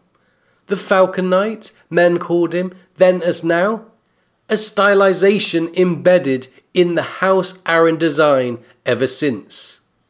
He was chosen by the diminishing Andal contingent to lead against the resurgent First Men despite being of no royal stock. During the Battle for the Vale, or the Battle of the Seven Stars as it's known, First Men leader Robar Royce was outwitted by the Falcon Knight, who sent a fall guy wearing his armor onto the field to impersonate him, a la Garlan Tyrell wearing Renly's armor at the Battle of Blackwater. The ruse worked. Whilst Royce fought the decoy, Artys Arryn sprung a tactical trap and rounded on the first men. The rest was a rout, with claims it was Arryn himself who slew Royce under the same shadow of the giant's lance that he had been born. The absolute truth of the matter may never be known, whilst what is certain is that the first men never recovered from this blow. Artys Arryn, the first of his name, was later crowned the first king of Mountain and Vale. His descendants continued the monarchic line until Aegon reduced them to lords paramount. However, whether Artys Arryn was truly the first of his name is a matter of confusion. As we've mentioned, there seems to be clear parallels between him and namesake Artys Arryn the Winged Knight, as well as sharing an exact name, a similar moniker, and comparable deeds by winning the Vale. There seems to have been a conflation of these two figures. And on the subject of the Winged Knight's conflation with the later Artys Arryn, Yandel says, His name was certainly not Artys Arryn, for the Arryns came from pure Andal stock, and this winged knight lived and flew and fought many thousands of years before the first Andals came to Westeros. Like as not, it was the singers of the Vale who conflated these two figures, attributing the deeds of the legendary winged knight to the historic Falcon Knight, perhaps in order to curry favor with the real Artys Arryn's successors by placing this great hero of the first men amongst their forebears. And so we come back once again to the unreliable singers who change details and embellish stories for their own benefit. Myth meets history and becomes intertwined. This might be how George thinks some legends have evolved in our world and by trying to further approve Artys I and associate him with a regional mythological figure, there's grounds for comparison with medieval Norman kings of England claiming descent from King Arthur in order to legitimize their rule over a conquered people. So, we're seeing time and again how important descendants from pivotal figures is within this pseudo medieval culture for politics as well as pride. But our next legend has much more to do with sorrow and tragedy than politics and pride, as we'll see. Alyssa Arryn had seen her husband, her brothers, and all her children slain, and yet in life she had never shed a tear. So in death the gods had decreed that she would know no rest until her weeping watered the black earth of the vale where the men she had loved were buried. Alyssa had been dead six thousand years now, and still no drop of the torrent had ever reached the valley floor far below. That the tale of Alyssa Arryn comes to us in a Catelyn chapter is surely by design. As we experience the journey to the Eyrie, George employs the story within a story technique, ostensibly to add intrigue to the travelogue and so he writes a legend that is inseparable from the local environs, a mountain and waterfall that Cat can see. Yeah, and it's a dark tragedy. Alyssa had witnessed her family murdered, yet never wept in life. The gods decreed that in death she would cry until her tears reached the soil of the vale where her family lay buried. Over the shoulder of the huge mountain Alyssa's tears flow, yet the waters pour from such a height that they turn to mist, long before they ever reach the ground. And so Alyssa is condemned to an eternity of weeping, not just in the mountain and river, but in her stone rendering within the Eyrie which Bronn utilizes to help defeat Sir Vardis Egen. The truth of the tale is not known, with maesters dating the tale as six, four, and two thousand years old. Despite the dating issues and the fantastical elements, there lies a dark story. Yeah, it's interesting to consider that Alyssa might really have seen her family brutalized and remained stoic to the dismay of the small folk who might have wanted to see her show emotion. It's unclear whether her stoicism was a public display or if she wouldn't weep even in private. In either case, everyone deals with tragedy differently, and so the gods punishing a victim like this does appear to be rather harsh. However, perhaps the small folk were both irked with Alyssa's public withholding of emotion and looking for a romanticized way to explain the surrounding environment, and some singer of yore might have connected the two and so birthed the legend of Alyssa's tears. It's certainly a poignant tale to both readers and characters and amidst the awe of natural wonder, Catelyn thinks she wondered how large a waterfall her own tears would make when she died.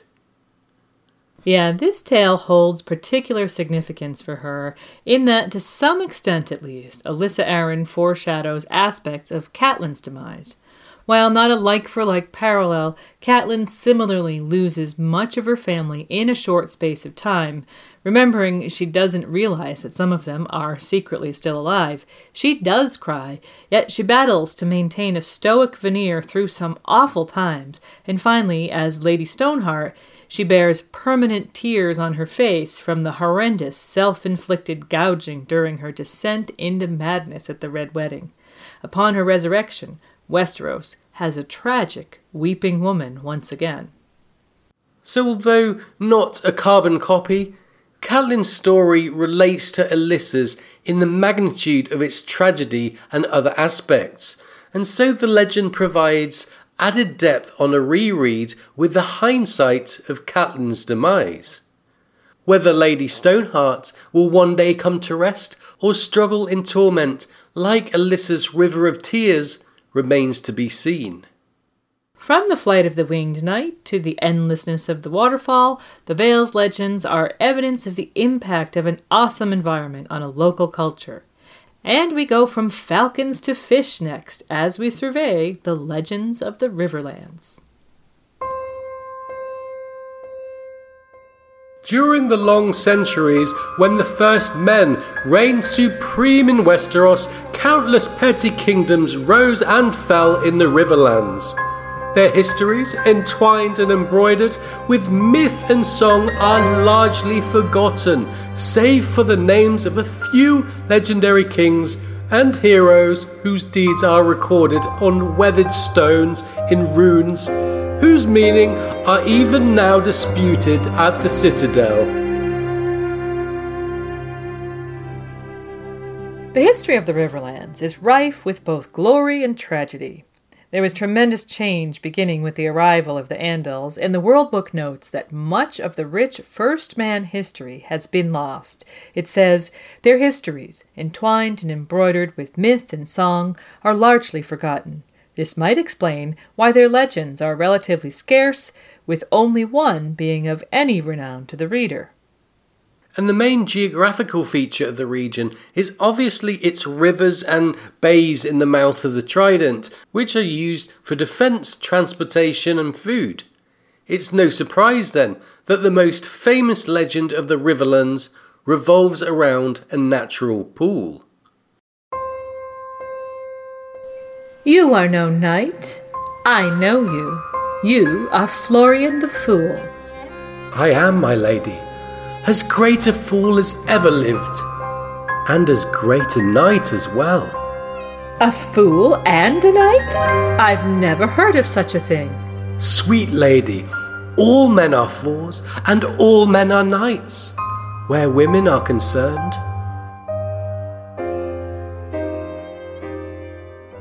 In our introduction, we mentioned a trip to Tintagel, a place that had embraced the legend of King Arthur to the point of becoming fashioned by the tales. In the Riverlands, there's a place which has gone even further by naming itself after an aspect of a legend. Maidenpool, as we learn in A Storm of Swords, was named for the pool where Florian the Fool first glimpsed Jonquil bathing with her sisters the reader imagines a place of purity, of great natural and physical beauty in the scene. However, Maidenpool is thrice sacked during the War of the Five Kings by wolves, by lions, and by outlaws. By the time we get to see the town, as Jaime, Brienne, and Cleos Frey travel through it, the environment is desolate, burned and ruined, insinuating terrible atrocities have taken place. Our trio glimpse the famed pool, and whilst recounting the beautiful legend, Jaime sees it full of corpses and death. So, in this instance, George uses the enchantment of local myth to provide juxtaposition for the horrific reality of what Maidenpool has become.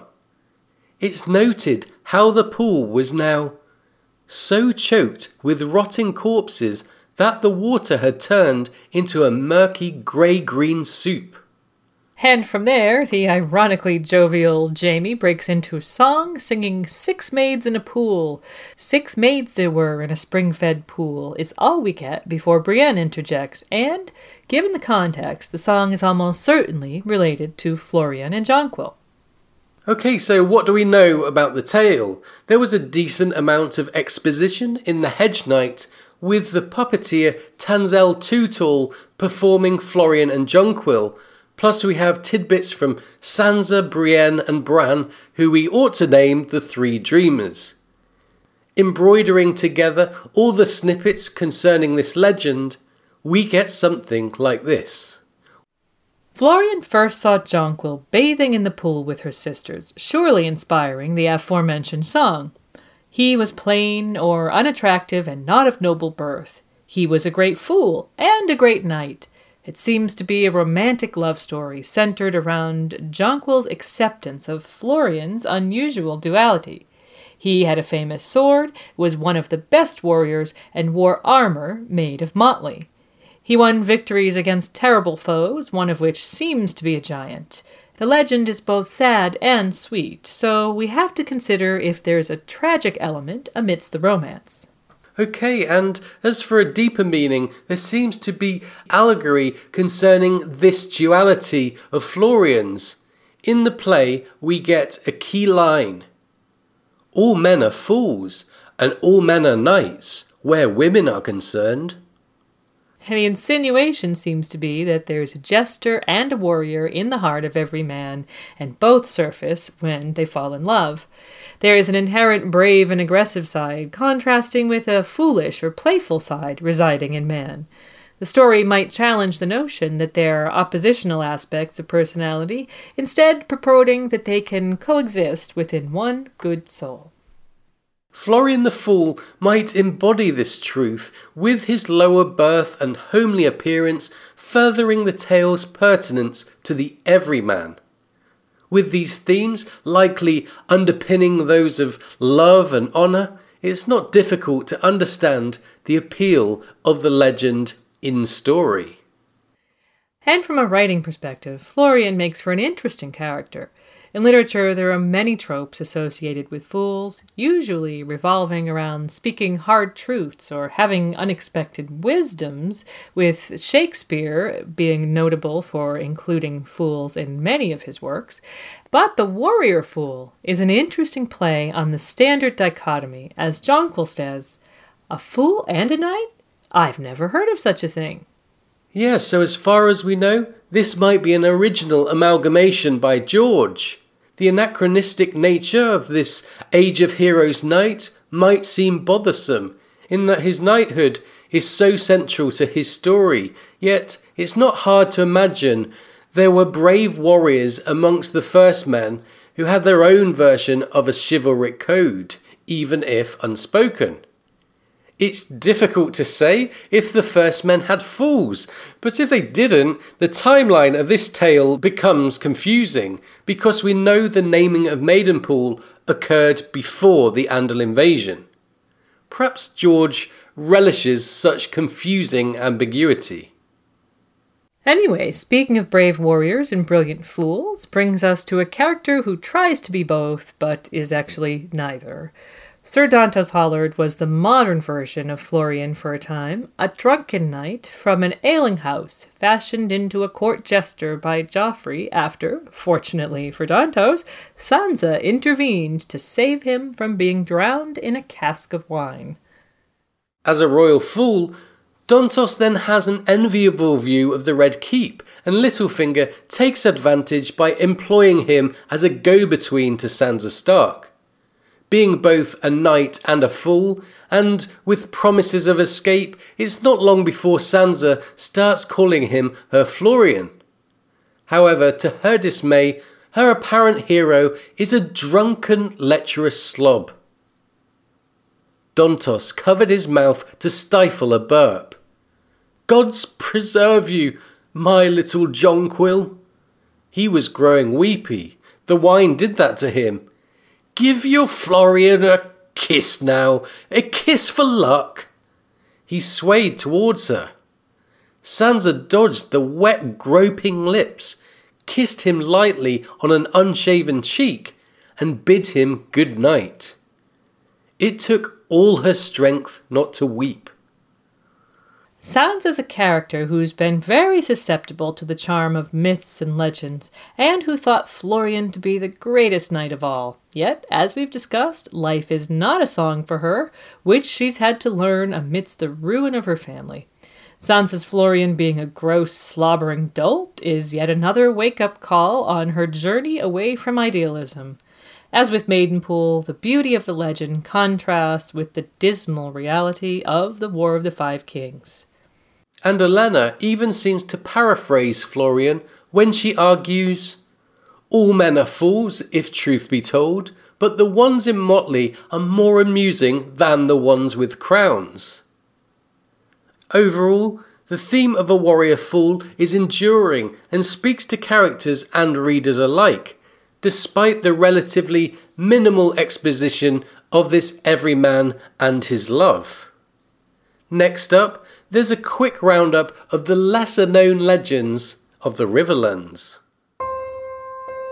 While singers and storytellers may regale us with colorful tales of Artos the Strong, Florian the Fool, Nine Fingered Jack, Shara the Witch Queen, and the Green King of the God's Eye, the very existence of such personages must be questioned by the serious scholar. The World Book outlines four other legendary figures, and once again we have little to go on. Artos the Strong was very likely strong. Nine Fingered Jack sounds like he's been throwing axes with the Ironborn, and Shara the Witch Queen sounds like an intriguing magical character. Whether George knows of the deeds of these characters or whether their names are just cultural shading remains to be seen. However, the final name, the Green King of the God's Eye, at least tells us of the legend's locale the God's Eye is the great lake nearby Harrenhal, containing the mysterious Isle of Faces. This is where the pact was signed between the First Men and the Children of the Forest, ending their ancient feud. The Sacred Order of the Green Men was formed to watch over the Isle of Faces. Here we want to save a section on the Green Men as part of a future episode because really it's a mythology of a different sort. But here let's contemplate that the names God's Eye, Green Men, and Isle of Faces all evoke green seeing. Having a strange, perhaps magical island in the middle of a huge lake must have fed into local folklore in the Riverlands, and we wonder what the Green King's association was, noting the green in his title. Overall, the Riverlands myths give us a look at localized legend that's important to one specific area, with Florian and Jonquil and Maidenpool, yet we unfortunately don't see very much else. It would have been nice to know these scarcely mentioned figures and discover which legends are important to the Riverlanders as a whole. Next up, expect more legends of the local variety as we travel through the Crownlands. When he was not singing, Nimble Dick would talk, regaling them with tales of Crackclaw Point. Every gloomy valley had its lord, he said, the lot of them united only by their mistrust of outsiders. In their veins, the blood of the first men ran dark and strong. To hear him tell it, men of Crackclaw Point had watered their pine trees with blood. The Crownlands were never a sovereign nation, and King's Landing was built within relatively recent history. As such, George has focused masses of history on the area, but not much in the way of folklore from the city. However, in A Feast for Crows, we realize that the Crownlands are positively brimming with local folklore if you know where to look. When we travel off the beaten track through Crackclaw Point with local guide Nimble Dick Crabb, we get a true taste of local flavor in a sequence where folklore is deeply connected to the narrative. We focused on the humorous side of these tales in our Brienne episode, that's number 13, but now let's consider their value as legends.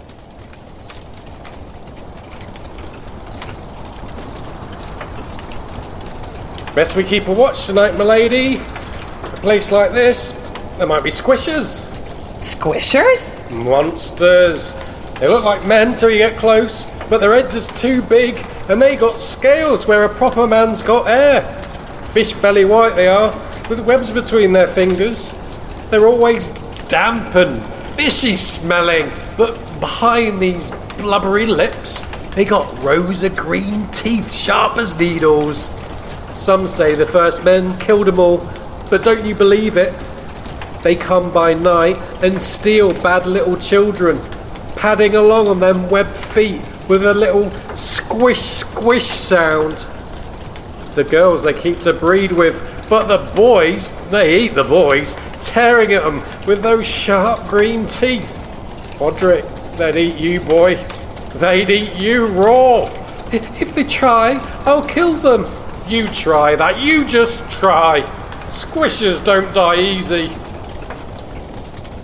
The story of the Squishers is a local legend told by Nimble Dick Crabb. We've always found this sequence to be one of the funniest in A Song of Ice and Fire, with many humorous details being conveyed until it's eventually revealed that Dick is taking great satisfaction in scaring young Podrick Payne during their journey.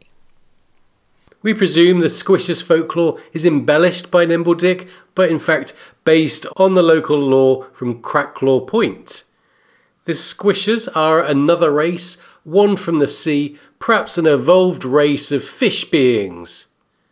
To find the inspiration for such monsters, we have to look no farther than, once again, horror writer H.P. Lovecraft, who seems to have left a large imprint on George given the plethora of references and stylistic comparisons. Lovecraft wrote a novella in 1931 entitled The Shadow over Innsmouth. The narrator is a student who travels to the mysterious seaport of Innsmouth, where a local resident tells him a horrifying story of aquatic monsters who can interbreed with humans to produce amphibian hybrids. Does this sound somewhat familiar? Yeah, I think it does. Here's a description of Lovecraft's deep ones. I think their predominant color was a grayish green, though they had white bellies. They were mostly shiny and slippery, but the ridges of their backs were scaly. Their forms vaguely suggested the arthropoid, while their heads were the heads of fish with prodigious bulging eyes that never closed. Okay, so with the similar descriptions, like the white bellies and the assertion they like to interbreed with humans, we can see the uncanny parallels between deep ones and squishers.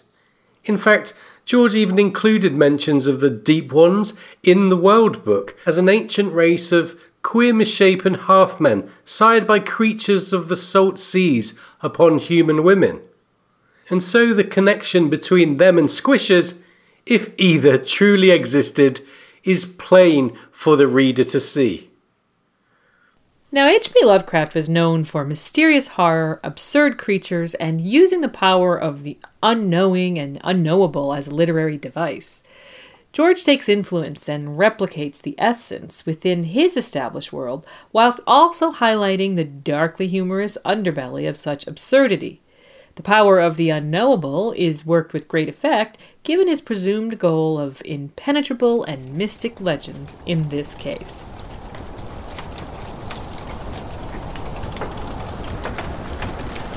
Where in Crackclaw Point? The Whispers? You heard of Clarence Crabber of course. No. No, Sir Clarence Crabber said. I got his blood in me. He was eight feet tall and so strong he could uproot pine trees with one hand and chuck 'em half a mile. No horse could bear his weight, so he rode an aurochs. What does he have to do with this smuggler's cove? Well, his wife was a woods witch.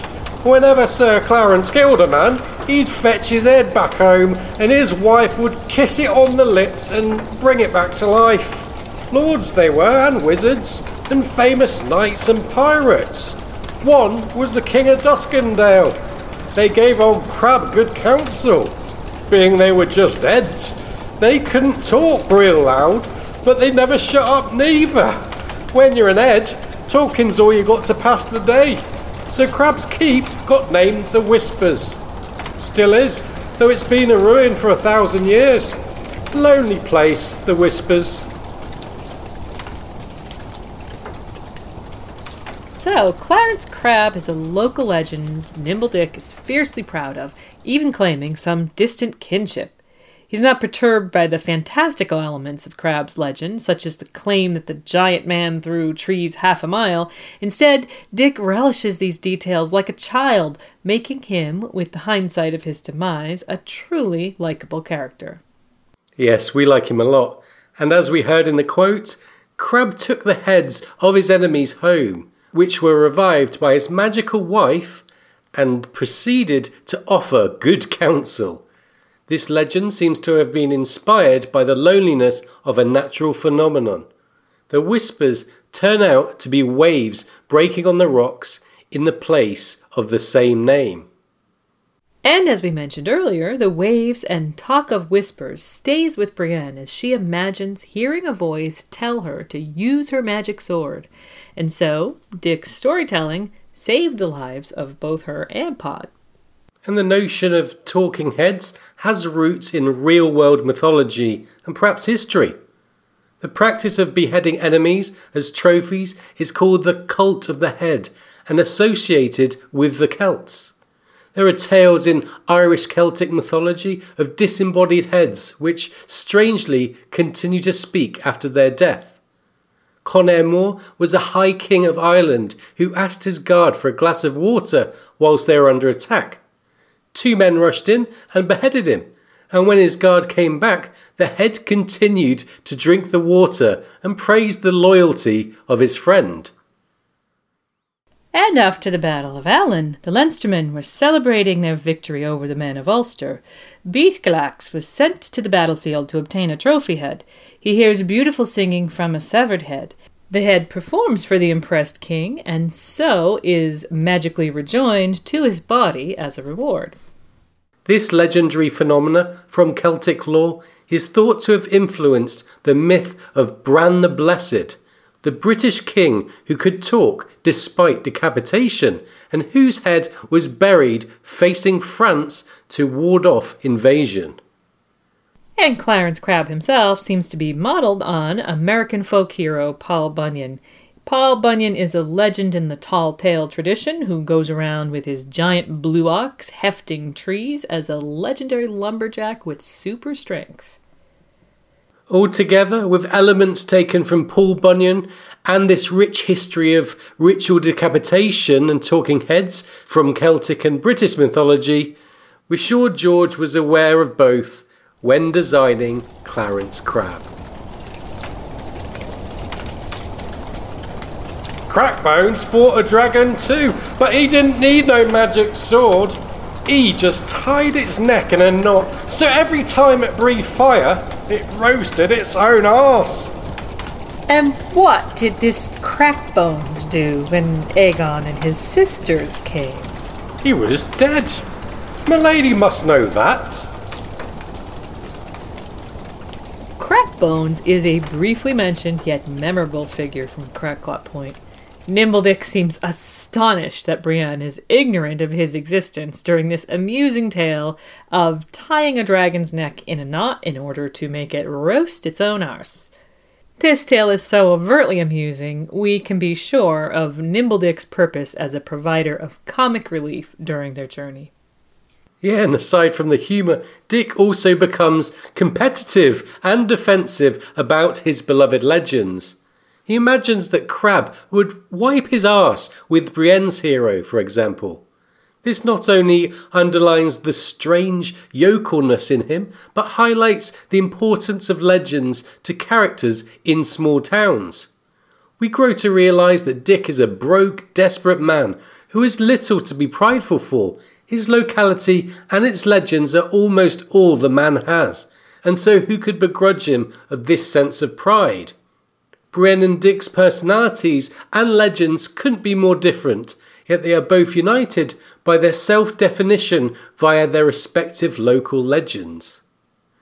Overall, these folk tales bring humor, depth, and local flavor to Crackclaw Point, reminding us of the value of local legend, drawing from a variety of mythologies and tying the stories to the outer narrative once again.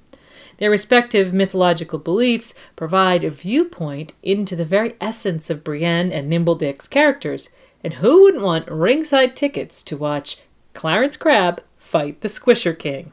Yes, an historic match-off according to Dick, and it also indicates that there might be an underwater monarchic system. And speaking of things under the sea, the Ironborn have a few things to say about that next.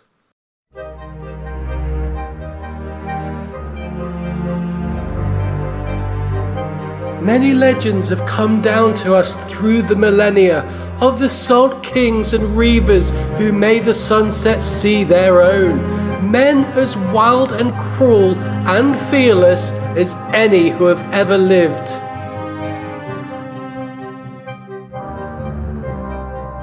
The Ironborn are so removed from the people of the mainland that there are some who think they're a separate entity altogether, neither First Man nor Andal.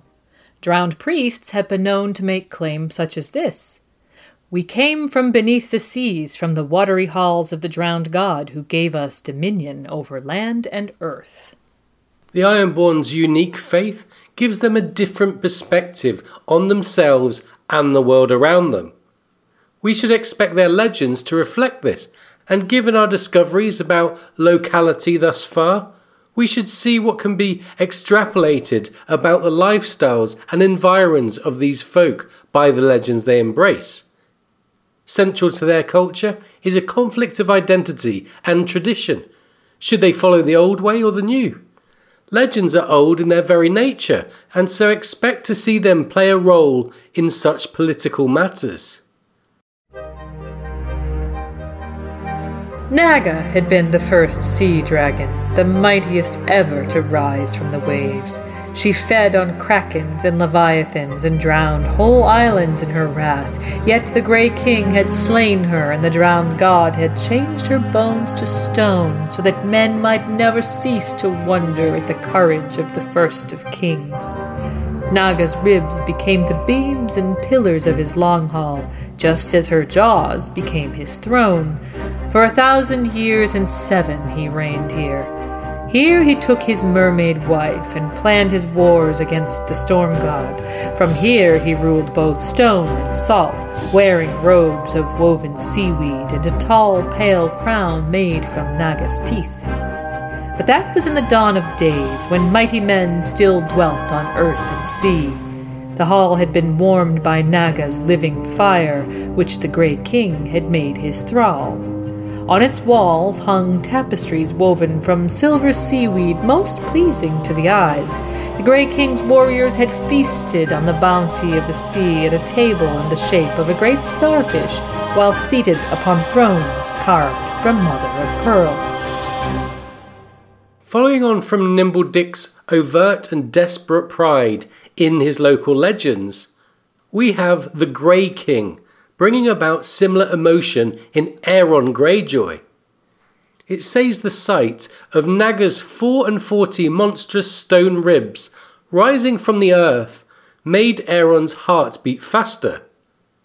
As the legend of the Grey King is exposed to the reader, it's punctuated by Aeron's lamentations that the once glorious Ironborn are now weak. When we saw George speak at Balticon last year, he said that after suffering sexual abuse from his brother Euron, Aeron Damphair sought refuge in religion and tradition. The tale of the Great King and Naga, as outlined before the Kingsmoot and expanded upon in the World Book, is designed to be as enduring as the sea dragon's ribs. It's the origin story of the Ironborn, and we can see why a desperate Aeron would hold the tale so sacrosanct. The legend comes from the Age of Heroes and describes the Grey King as a dragon slayer. This is becoming a common trope in local lore, as we've seen, yet the twist here is that it was a sea dragon. This hero also brought fire to Earth by taunting the Storm King into firing a thunderbolt in anger, and he allegedly built the first longship and taught men to weave nets and sails. Despite many such accomplishments, the Grey King's finest was said to be his slaying of Naga, a beast so gigantic it was said to feed on leviathans and giant krakens and drown whole islands in her wrath. After the Grey King built his hall around the dragon's bones, the drowned god was suitably impressed enough to turn the ribs to stone to immortalize the hero's accomplishments for the awe of future generations. The Grey King battled the storm god and made a mermaid his wife, so his sons and daughters might live above the waves or beneath them as they chose. The Grey King resided in his hall for over a thousand years, until his skin turned as grey as his hair and eyes, which earned him his name, bringing to mind the Undying Ones and other accounts of magical longevity, such as Greenseers. When the Grey King had grown sufficiently grey, he took leave and descended down to the watery halls of the drowned god and leaving a hundred sons behind created a terrible succession war where rampant king slaying left just 16 sons to divide the islands between them. The fact that we're told of the Grey King's story in the World Book before the Kingsmoot is explained gives added depth to this institution that was established to resolve succession claims and, significantly, traditionally took place amidst Naga's bones. All the great houses of the Ironborn claim descent from the Grey King and his sons, save the Good Brothers, who claim their descent from the Grey King's own Leal brother. Get it? Good brother.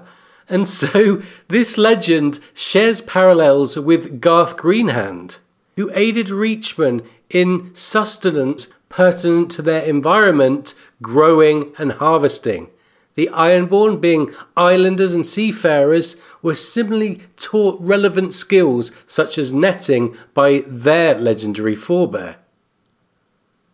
However, the Grey King differs in that it's a tale which seems to reward conflict, bravery, and fearlessness, in that the slaying of a great beast is the cornerstone of his achievements, and those supposed bones stand to this day. Some fans wonder if the story of Naga is fantastical, with the bones, in fact, being the remnants of an ancient weirwood grove. Yeah, here we have this line. Naga rose from the earth like the trunks of great white trees. And next there's this description monstrous stone ribs rose from the earth like the trunks of great pale trees. Given that weirwoods turn to stone after a time, we think it's an interesting case. There's also the staff of the famous priest of the drowned god Galon Whitestaff, so called for the tall carved staff he carried everywhere to smite the ungodly. The World Book tells us that in some tales his staff was made of weirwood, but in others it's from one of Naga's bones. And it's an interesting repeated connection there between Naga's bones and pale wood or weirwood. If Naga's bones were a weirwood grove, and the Grey King chose that as his hall in which to exercise his longevity, who's to say, donning our tinfoil hat here, that the Grey King couldn't have been a greenseer, with that legend evolving over time? Furthermore, the assertion the Grey King carved the first longship from the hard pale wood of Ig, a demon tree who fed on human flesh, again brings to mind weirwoods and I seem to remember our friend's History of Westeros wondering if there was an insinuation of weirwood longships. Incidentally, Ig seems to be a reference to Yggdrasil, an immense mythical tree that connects the nine worlds in Norse cosmology. That itself might have inspired weirwoods, which share similarities such as their implied connection to time, fate, and destiny and the passage concerning the marrying of mermaids in order for the Grey King's descendants to be able to live on land or in sea, linking the notions of a watery afterlife, seems to revolve around reassuring the primitive seafarers that the Ironborn were back then against having fear of the sea. Seafaring comes with great risks such as storms and drowning, and the Ironborn needed to be fearless on the waves and unafraid of drowning. In the modern story, we see the manifestation of that mindset as Victarion proudly fights at sea, wearing plate armor heavy enough to sink him if he slipped. Incidentally, the Vikings believed in halls of the dead, such as Valhalla, which sounds somewhat similar to the Ironborn's watery halls of afterlife. So, overall, the Grey King and Naga is a legend which speaks to the uniqueness in culture and situation of the Viking esque Ironborn, causing an immense sense of pride which permeates for thousands of years and into the current timeline and is intertwined deeply with their religious beliefs. Aeron Greyjoy's unflinching awe at the tale underlines that this mythos is taken very seriously by the priests of the drowned god, and Maester Yandel confirms that he's not alone among the pious Ironborn. We wonder if behind this celebrated mythos there might have been a man who revolutionized shipbuilding for the Ironborn, an expert sailor and captain whose adoration by his people snowballed over time. Either way, Aeron is wrong when he says, only Naga's bones endured to remind the Ironborn of all the wonder that had been. Thousands of years later, the story is still there, just like Naga's bones. Torgon Greyiron was the king's eldest son, but the king was old and Torgon restless, so it happened that when his father died, he was raiding along the Mander from his stronghold on Greyshield. His brothers sent no word to him, but instead quickly called a king's moot, thinking that one of them would be chosen to wear the driftwood crown. But the captains and the kings chose Urragon Goodbrother to rule instead. The first thing the new king did was command that all the sons of the old king be put to death. And so they were. After that, Men called him Bad Brother, though in truth they'd been no kin of his. He ruled for almost two years. Torgon came home and said the king's moot was unlawful, since he had not been there to make his claim. Bad Brother had proved to be as mean as he was cruel, and had few friends left upon the Isles. The priests denounced him the lords rose against him, and his own captains hacked him into pieces. Torgon the latecomer became the king and ruled for forty years. The first High King of all the Iron Islands was Euras Greyiron, chosen by Kingsmoot at Old Wyk and crowned with the Driftwood crown by the legendary prophet Galon Whitestaff. And so it continued in the Iron Islands during the Age of Heroes, with Archmaester Haereg counting 111 men chosen to wear the Driftwood crown by Kingsmoot during what the world of Ice and Fire calls a golden age for the Iron Islands. Of course, that number is impossible to prove, and Yandel notes that it is incomplete and rife with contradictions. But it's perhaps safe to note that for many centuries, with the exception of a brief challenge by Euras Greyiron's son, Ironborn captains and the salt and rock kings of the islands gathered in a tradition known as a king's moot to choose their high king at Old Wyk.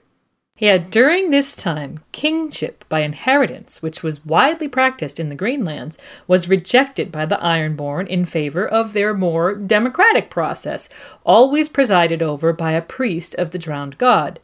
But late in the Age of Heroes, at a time when Ironborn fortunes were on the decline overall, a high king named Uragon III Greyiron died unexpectedly. And Uragon's sons hurriedly called a king's moot while their eldest brother Torgon was away raiding, thinking that one of them would be chosen to succeed their father. In this they were mistaken, and a man called Urathon Goodbrother was chosen instead. The first thing this Goodbrother did was command the deaths of the old king's sons. What followed was a two year reign characterized by such cruelty he became known as Bad Brother. And when at last Torgon Greyiron returned to the Iron Islands, he declared that the king's moot had been invalid because he had not been present to press his claim. Having realized their mistake, small folk, priests, and lords alike supported Torgon, while Urathon's own captains hacked him to pieces. Torgon, ever after known as the Latecomer, became king and ruled for forty years, the first High King of the Ironborn not to have been chosen by Kingsmoot. And when Torgon passed on, his dying wish was that his son Uragon should succeed him as Uragon IV, who in turn named his great nephew Euron Greyiron the Salt King of Orkmont to succeed him as High King of the Iron Islands. But the priests were determined that their power in the selection process should not be ignored for the third generation, lest it be forever eroded, and so called a king's moot to assemble on Old Wyk. Yet when hundreds of captains, salt kings, and rock kings had arrived, Euron set loose his axemen upon them and slaughtered more than fifty priests and thirteen petty kings. Known afterwards as Euron Red Hand, Euron Greyiron ruled the Iron Islands for more than 20 years, and his sons and descendants after him, all wearing crowns of iron and styling themselves kings of the Iron Islands. The power of the Kingsmoot was broken with that massacre, and the Salt Kings and Rock Kings passed into history as well. Institutionalized primogeniture became a feature of Ironborn culture, and interestingly, it's Euron Redhand whom Balon Greyjoy invokes when he declares his intent to seize the crown he had long coveted by making war upon the North in the War of the Five Kings. So the story of Torgon the Latecomer is first mentioned in A Dance with Dragons as an important lesson to Asha Greyjoy who immediately thinks of her brother Theon, absent from the recent King's Moot, where her uncle Euron, a bad brother if ever there was one, was chosen king. Many readers think the Torgon tale will be significant to Theon's arc going forward, even if only as it applies to how his sister Asha might view his future. Yeah, and there's definitely a chance that Theon could press his claim, or at least be encouraged to do so, by his sister. And given the precedent, we think there's a good chance he could gain the necessary support in the right circumstances. So, this is a great example of George using world building in a way that could have real significance to the plot going forward. Yeah, we're seeing this time and time again now, aren't we? And as for the larger question of whether Torgon the Latecomer ever existed, we want to note that, as this is a tale from the Age of Heroes, it's just very difficult to say with any certainty whether he's an actual historical character or if we're simply dealing with a legend that explains an important cultural development. One thing is certain this story embodies the conflict between old ways and new. And speaking of Torgon, he has a lesser known namesake who is one of several other obscure Ironborn legends mentioned in the world of Ice and Fire. Thus we hear the likes of Torgon the Terrible, Yoel the Whale, Dagon Drum the Necromancer, Hrothgar of Pyke and his Kraken summoning horn, and Ragged Ralph of Old Wyk. So the World Book tells us that the Iron Islands are full of cruel and fearless legends, and we get a quick blast of a few names. Torgon the Terrible, if he's anything like Ivan the Terrible, might not be the nicest person you could ever meet, and Yoel the Whale might not be the thinnest. And Dagon Drum the Necromancer may well be another reference to an H.P. Lovecraft story one of Lovecraft's earliest stories, actually, the first one that refers to the Deep Ones.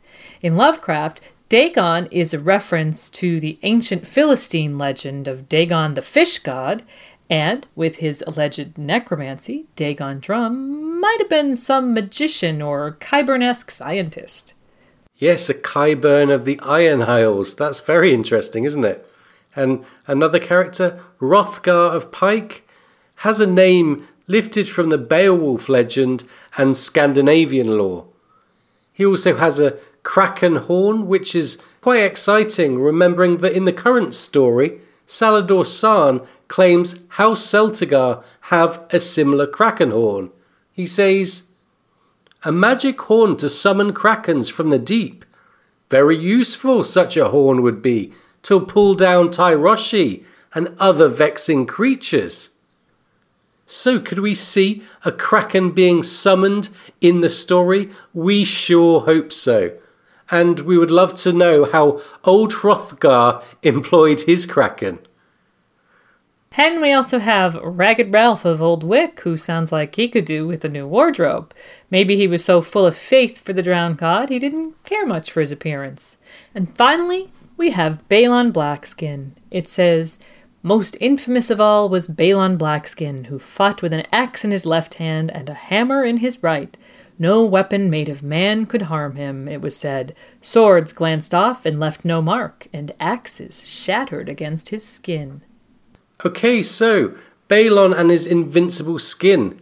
It sounds like it could be a romanticized way of describing a man wearing some strong black armor.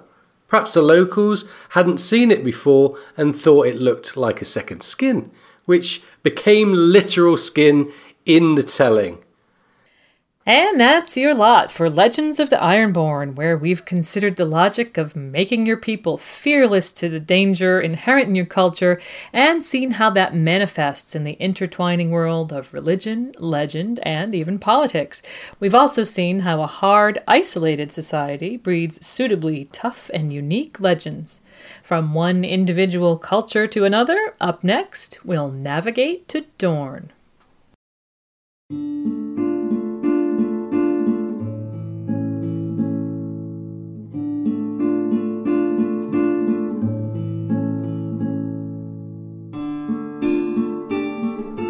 Only a Dornishman can ever truly know Dorne, it is said. The southernmost of the seven kingdoms is also the most inhospitable, and the strangest to the eyes of any man raised in the Reach or the Westerlands or King's Landing. For Dorne is different in more ways than can be told. Dorne is where the first men first set foot, and so, in some ways, is the most historic region. The fact there are a scant supply of Dornish legends is a real shame given the uniqueness and intrigue of the area. To Westerosi eyes, the strangeness of the landscapes in Dorne are matched only by the quirks of their culture. For generations, the Dornish have been outliers amidst the Seven Kingdoms, proudly warring with the dragons and styling their leaders as princes and princesses. And when they talk about legends, it's almost always of one woman and her fleet.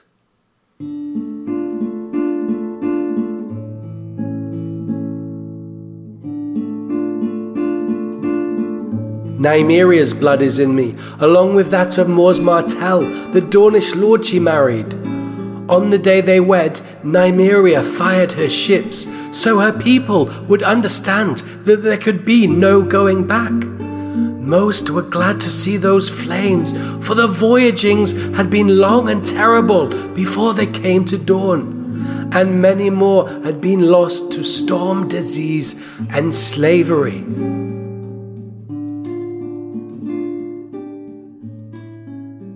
The legend of Nymeria is an origin story of sorts. She might not be the demigoddess progenitor type, but she certainly had a remarkable and lasting effect on Dornish culture.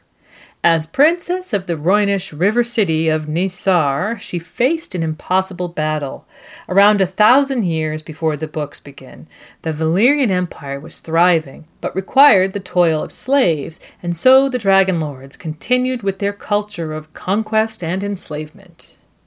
Okay, so what we're going to do is cover the Essosi side of this tale in great detail in our Eastern Legends episode.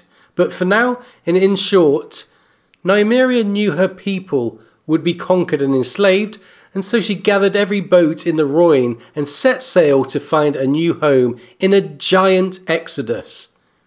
After years of disaster, disease, famine, and enslavement by pirates, the Rhoynar looked doomed.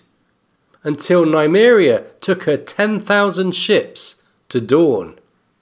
Then it says the battered, tattered remainder of the 10,000 ships sailed west with Princess Nymeria.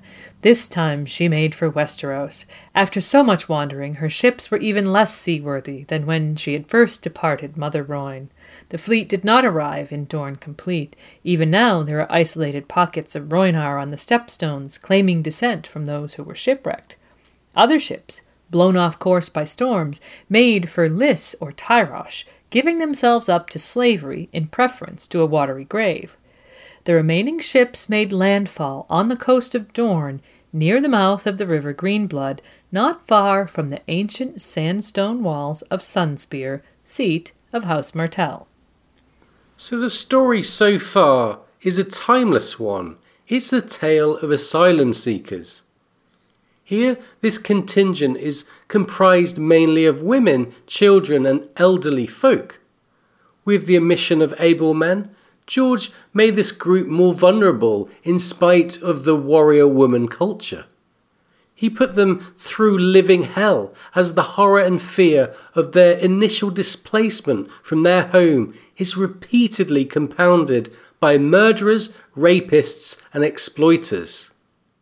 There have been refugees fleeing and seeking asylum all throughout human history, and George is inviting us to empathize with the Rhoynar and perhaps to consider our own position on this complex issue.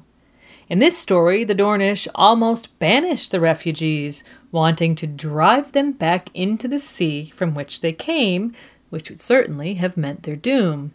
We're sure you all can think of numerous parallels of desperate or even failed asylum seekers throughout history right up to the present time.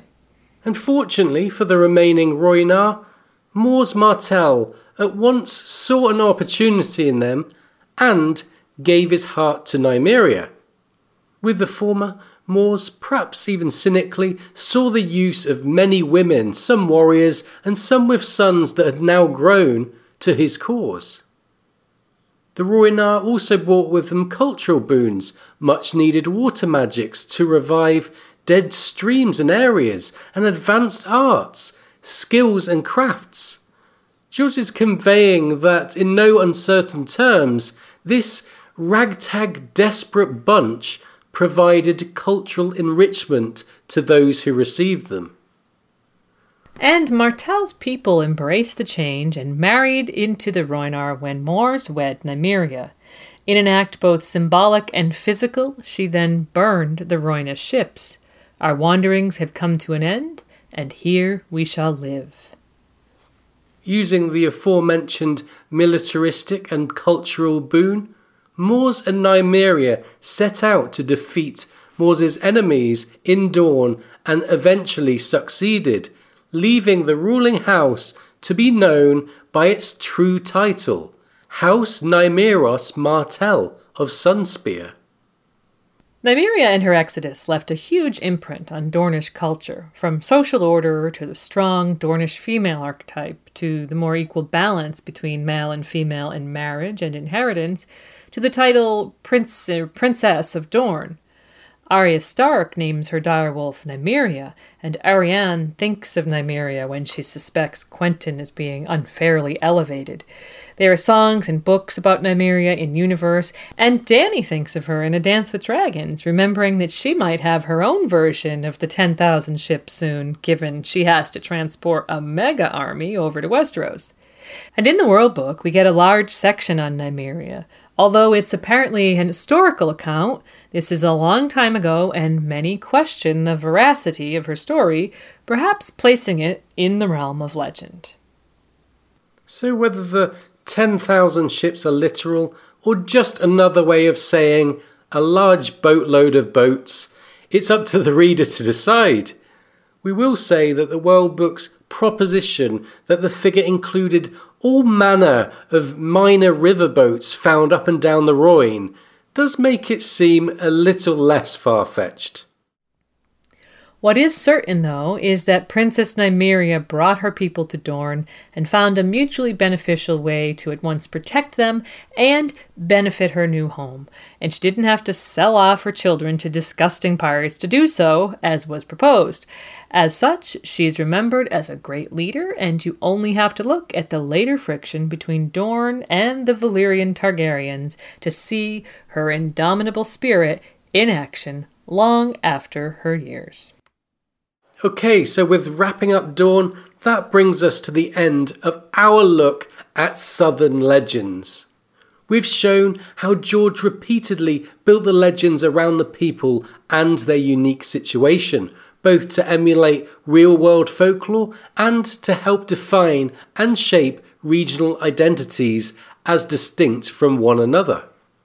This all adds up to a believable world full of the verisimilitude we talked about in the Northern episode and infuses locales with great character. The myths and legends of the South undoubtedly add depth and flavor to Westeros, and with the lores we can see how history can come alive in the telling, like Chinese whispers. We can also understand many characters by where they come from and what they believe in. In this way, mythology, or the belief in it, can be a window to the soul, as we saw with characters as diverse as Brienne, Nimble Dick Crabb, and Aeron Greyjoy. So far, we really hope that we've piqued your interest on the subject of in universe legends and how George has drawn on lore from our world as inspiration, just as he does with history. We look forward to the next part of this series, where we'll sail across the narrow sea to Essos and see what myths and legends we find there. Thanks so much for joining us today. We hope you've enjoyed this installment of our extended look at the Legends of Ice and Fire. And now it's time for us to give credit where credit is due. Thanks, as always, to George R. R. Martin for his care in world building, and to Kevin MacLeod for allowing us to use his music in our production. We also want to take a moment to thank those of you who helped the podcast by donating via PayPal or by helping to spread the word. Your support is important to us. And now, as usual, we'll end today with thanks to our patrons from the Valyrian Steel and Castle Steel levels. Consider being a patron of the podcast, and you could be hearing your name here too.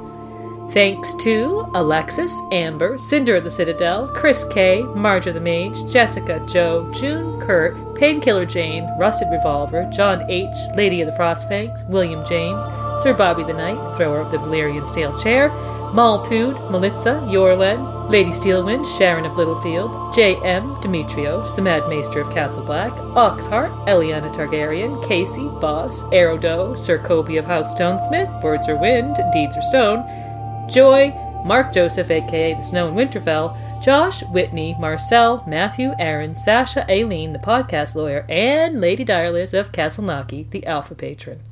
And thanks as well to Sir Kyle Dane, wielder of Sundown, Axe of the Afternoon, Matthew, Dutch, Defender of the Burn, The Red Woman, Anne, Allison, Christina, Clay, Yoan Longbeard, the well read Wine Gobbler from Ultima Thule, JT was here, Monara Geek TV, Patrick, Scott, Tammy, Goldie Juke, Tim, Clarissa, Lady Storch, Ezra, Rachel, Bright Magpie, Joseph, Kevin, Adam, Danielle, Dennis, Elizabeth, Sin Bobby Joe, The Orange Man, Emma, Jeffrey, Sarah, Judson, Roger, Jordana, Lauren, Cat of the First Men, Marjorie, Crimson Kate, Cajun Khaleesi, Emily of the Erie, Terry, Kathleen the Ruthless, Captain of the Ironborn ship, Night Terror, whose motto is Don't Fall Asleep, Lyanna the Little Bear, Warden of the Isles and Defender of the North, Jake, Melissa, Maria, and Lord Brandon Brewer of Castle Blackroon, sworn alesmith to House Stark, Grandmaster of the Sithamancers Guild, and Keeper of the Buzz.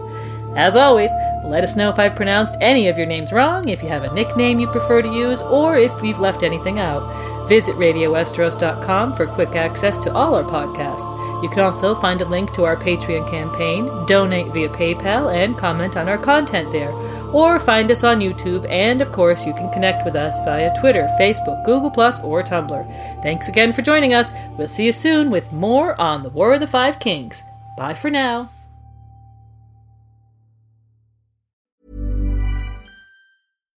Hi, I'm Daniel, founder of Pretty Litter. Cats and cat owners deserve better than any old fashioned litter. That's why I teamed up with scientists and veterinarians to create Pretty Litter. Its innovative crystal formula has superior odor control and weighs up to 80% less than clay litter. Pretty Litter even monitors health by changing colors to help detect early signs of potential illness. It's the world's smartest kitty litter.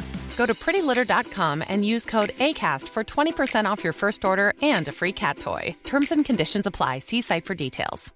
Mom deserves the best, and there's no better place to shop for Mother's Day than Whole Foods Market. They're your destination for unbeatable savings, from premium gifts to show-stopping flowers and irresistible desserts. Start by saving 33% with Prime on all body care and candles. Then get a 15-stem bunch of tulips for just $9.99 each with Prime. Round out Mom's menu with festive rosé, irresistible berry chantilly cake, and more special treats. Come celebrate Mother's Day at Whole Foods Market.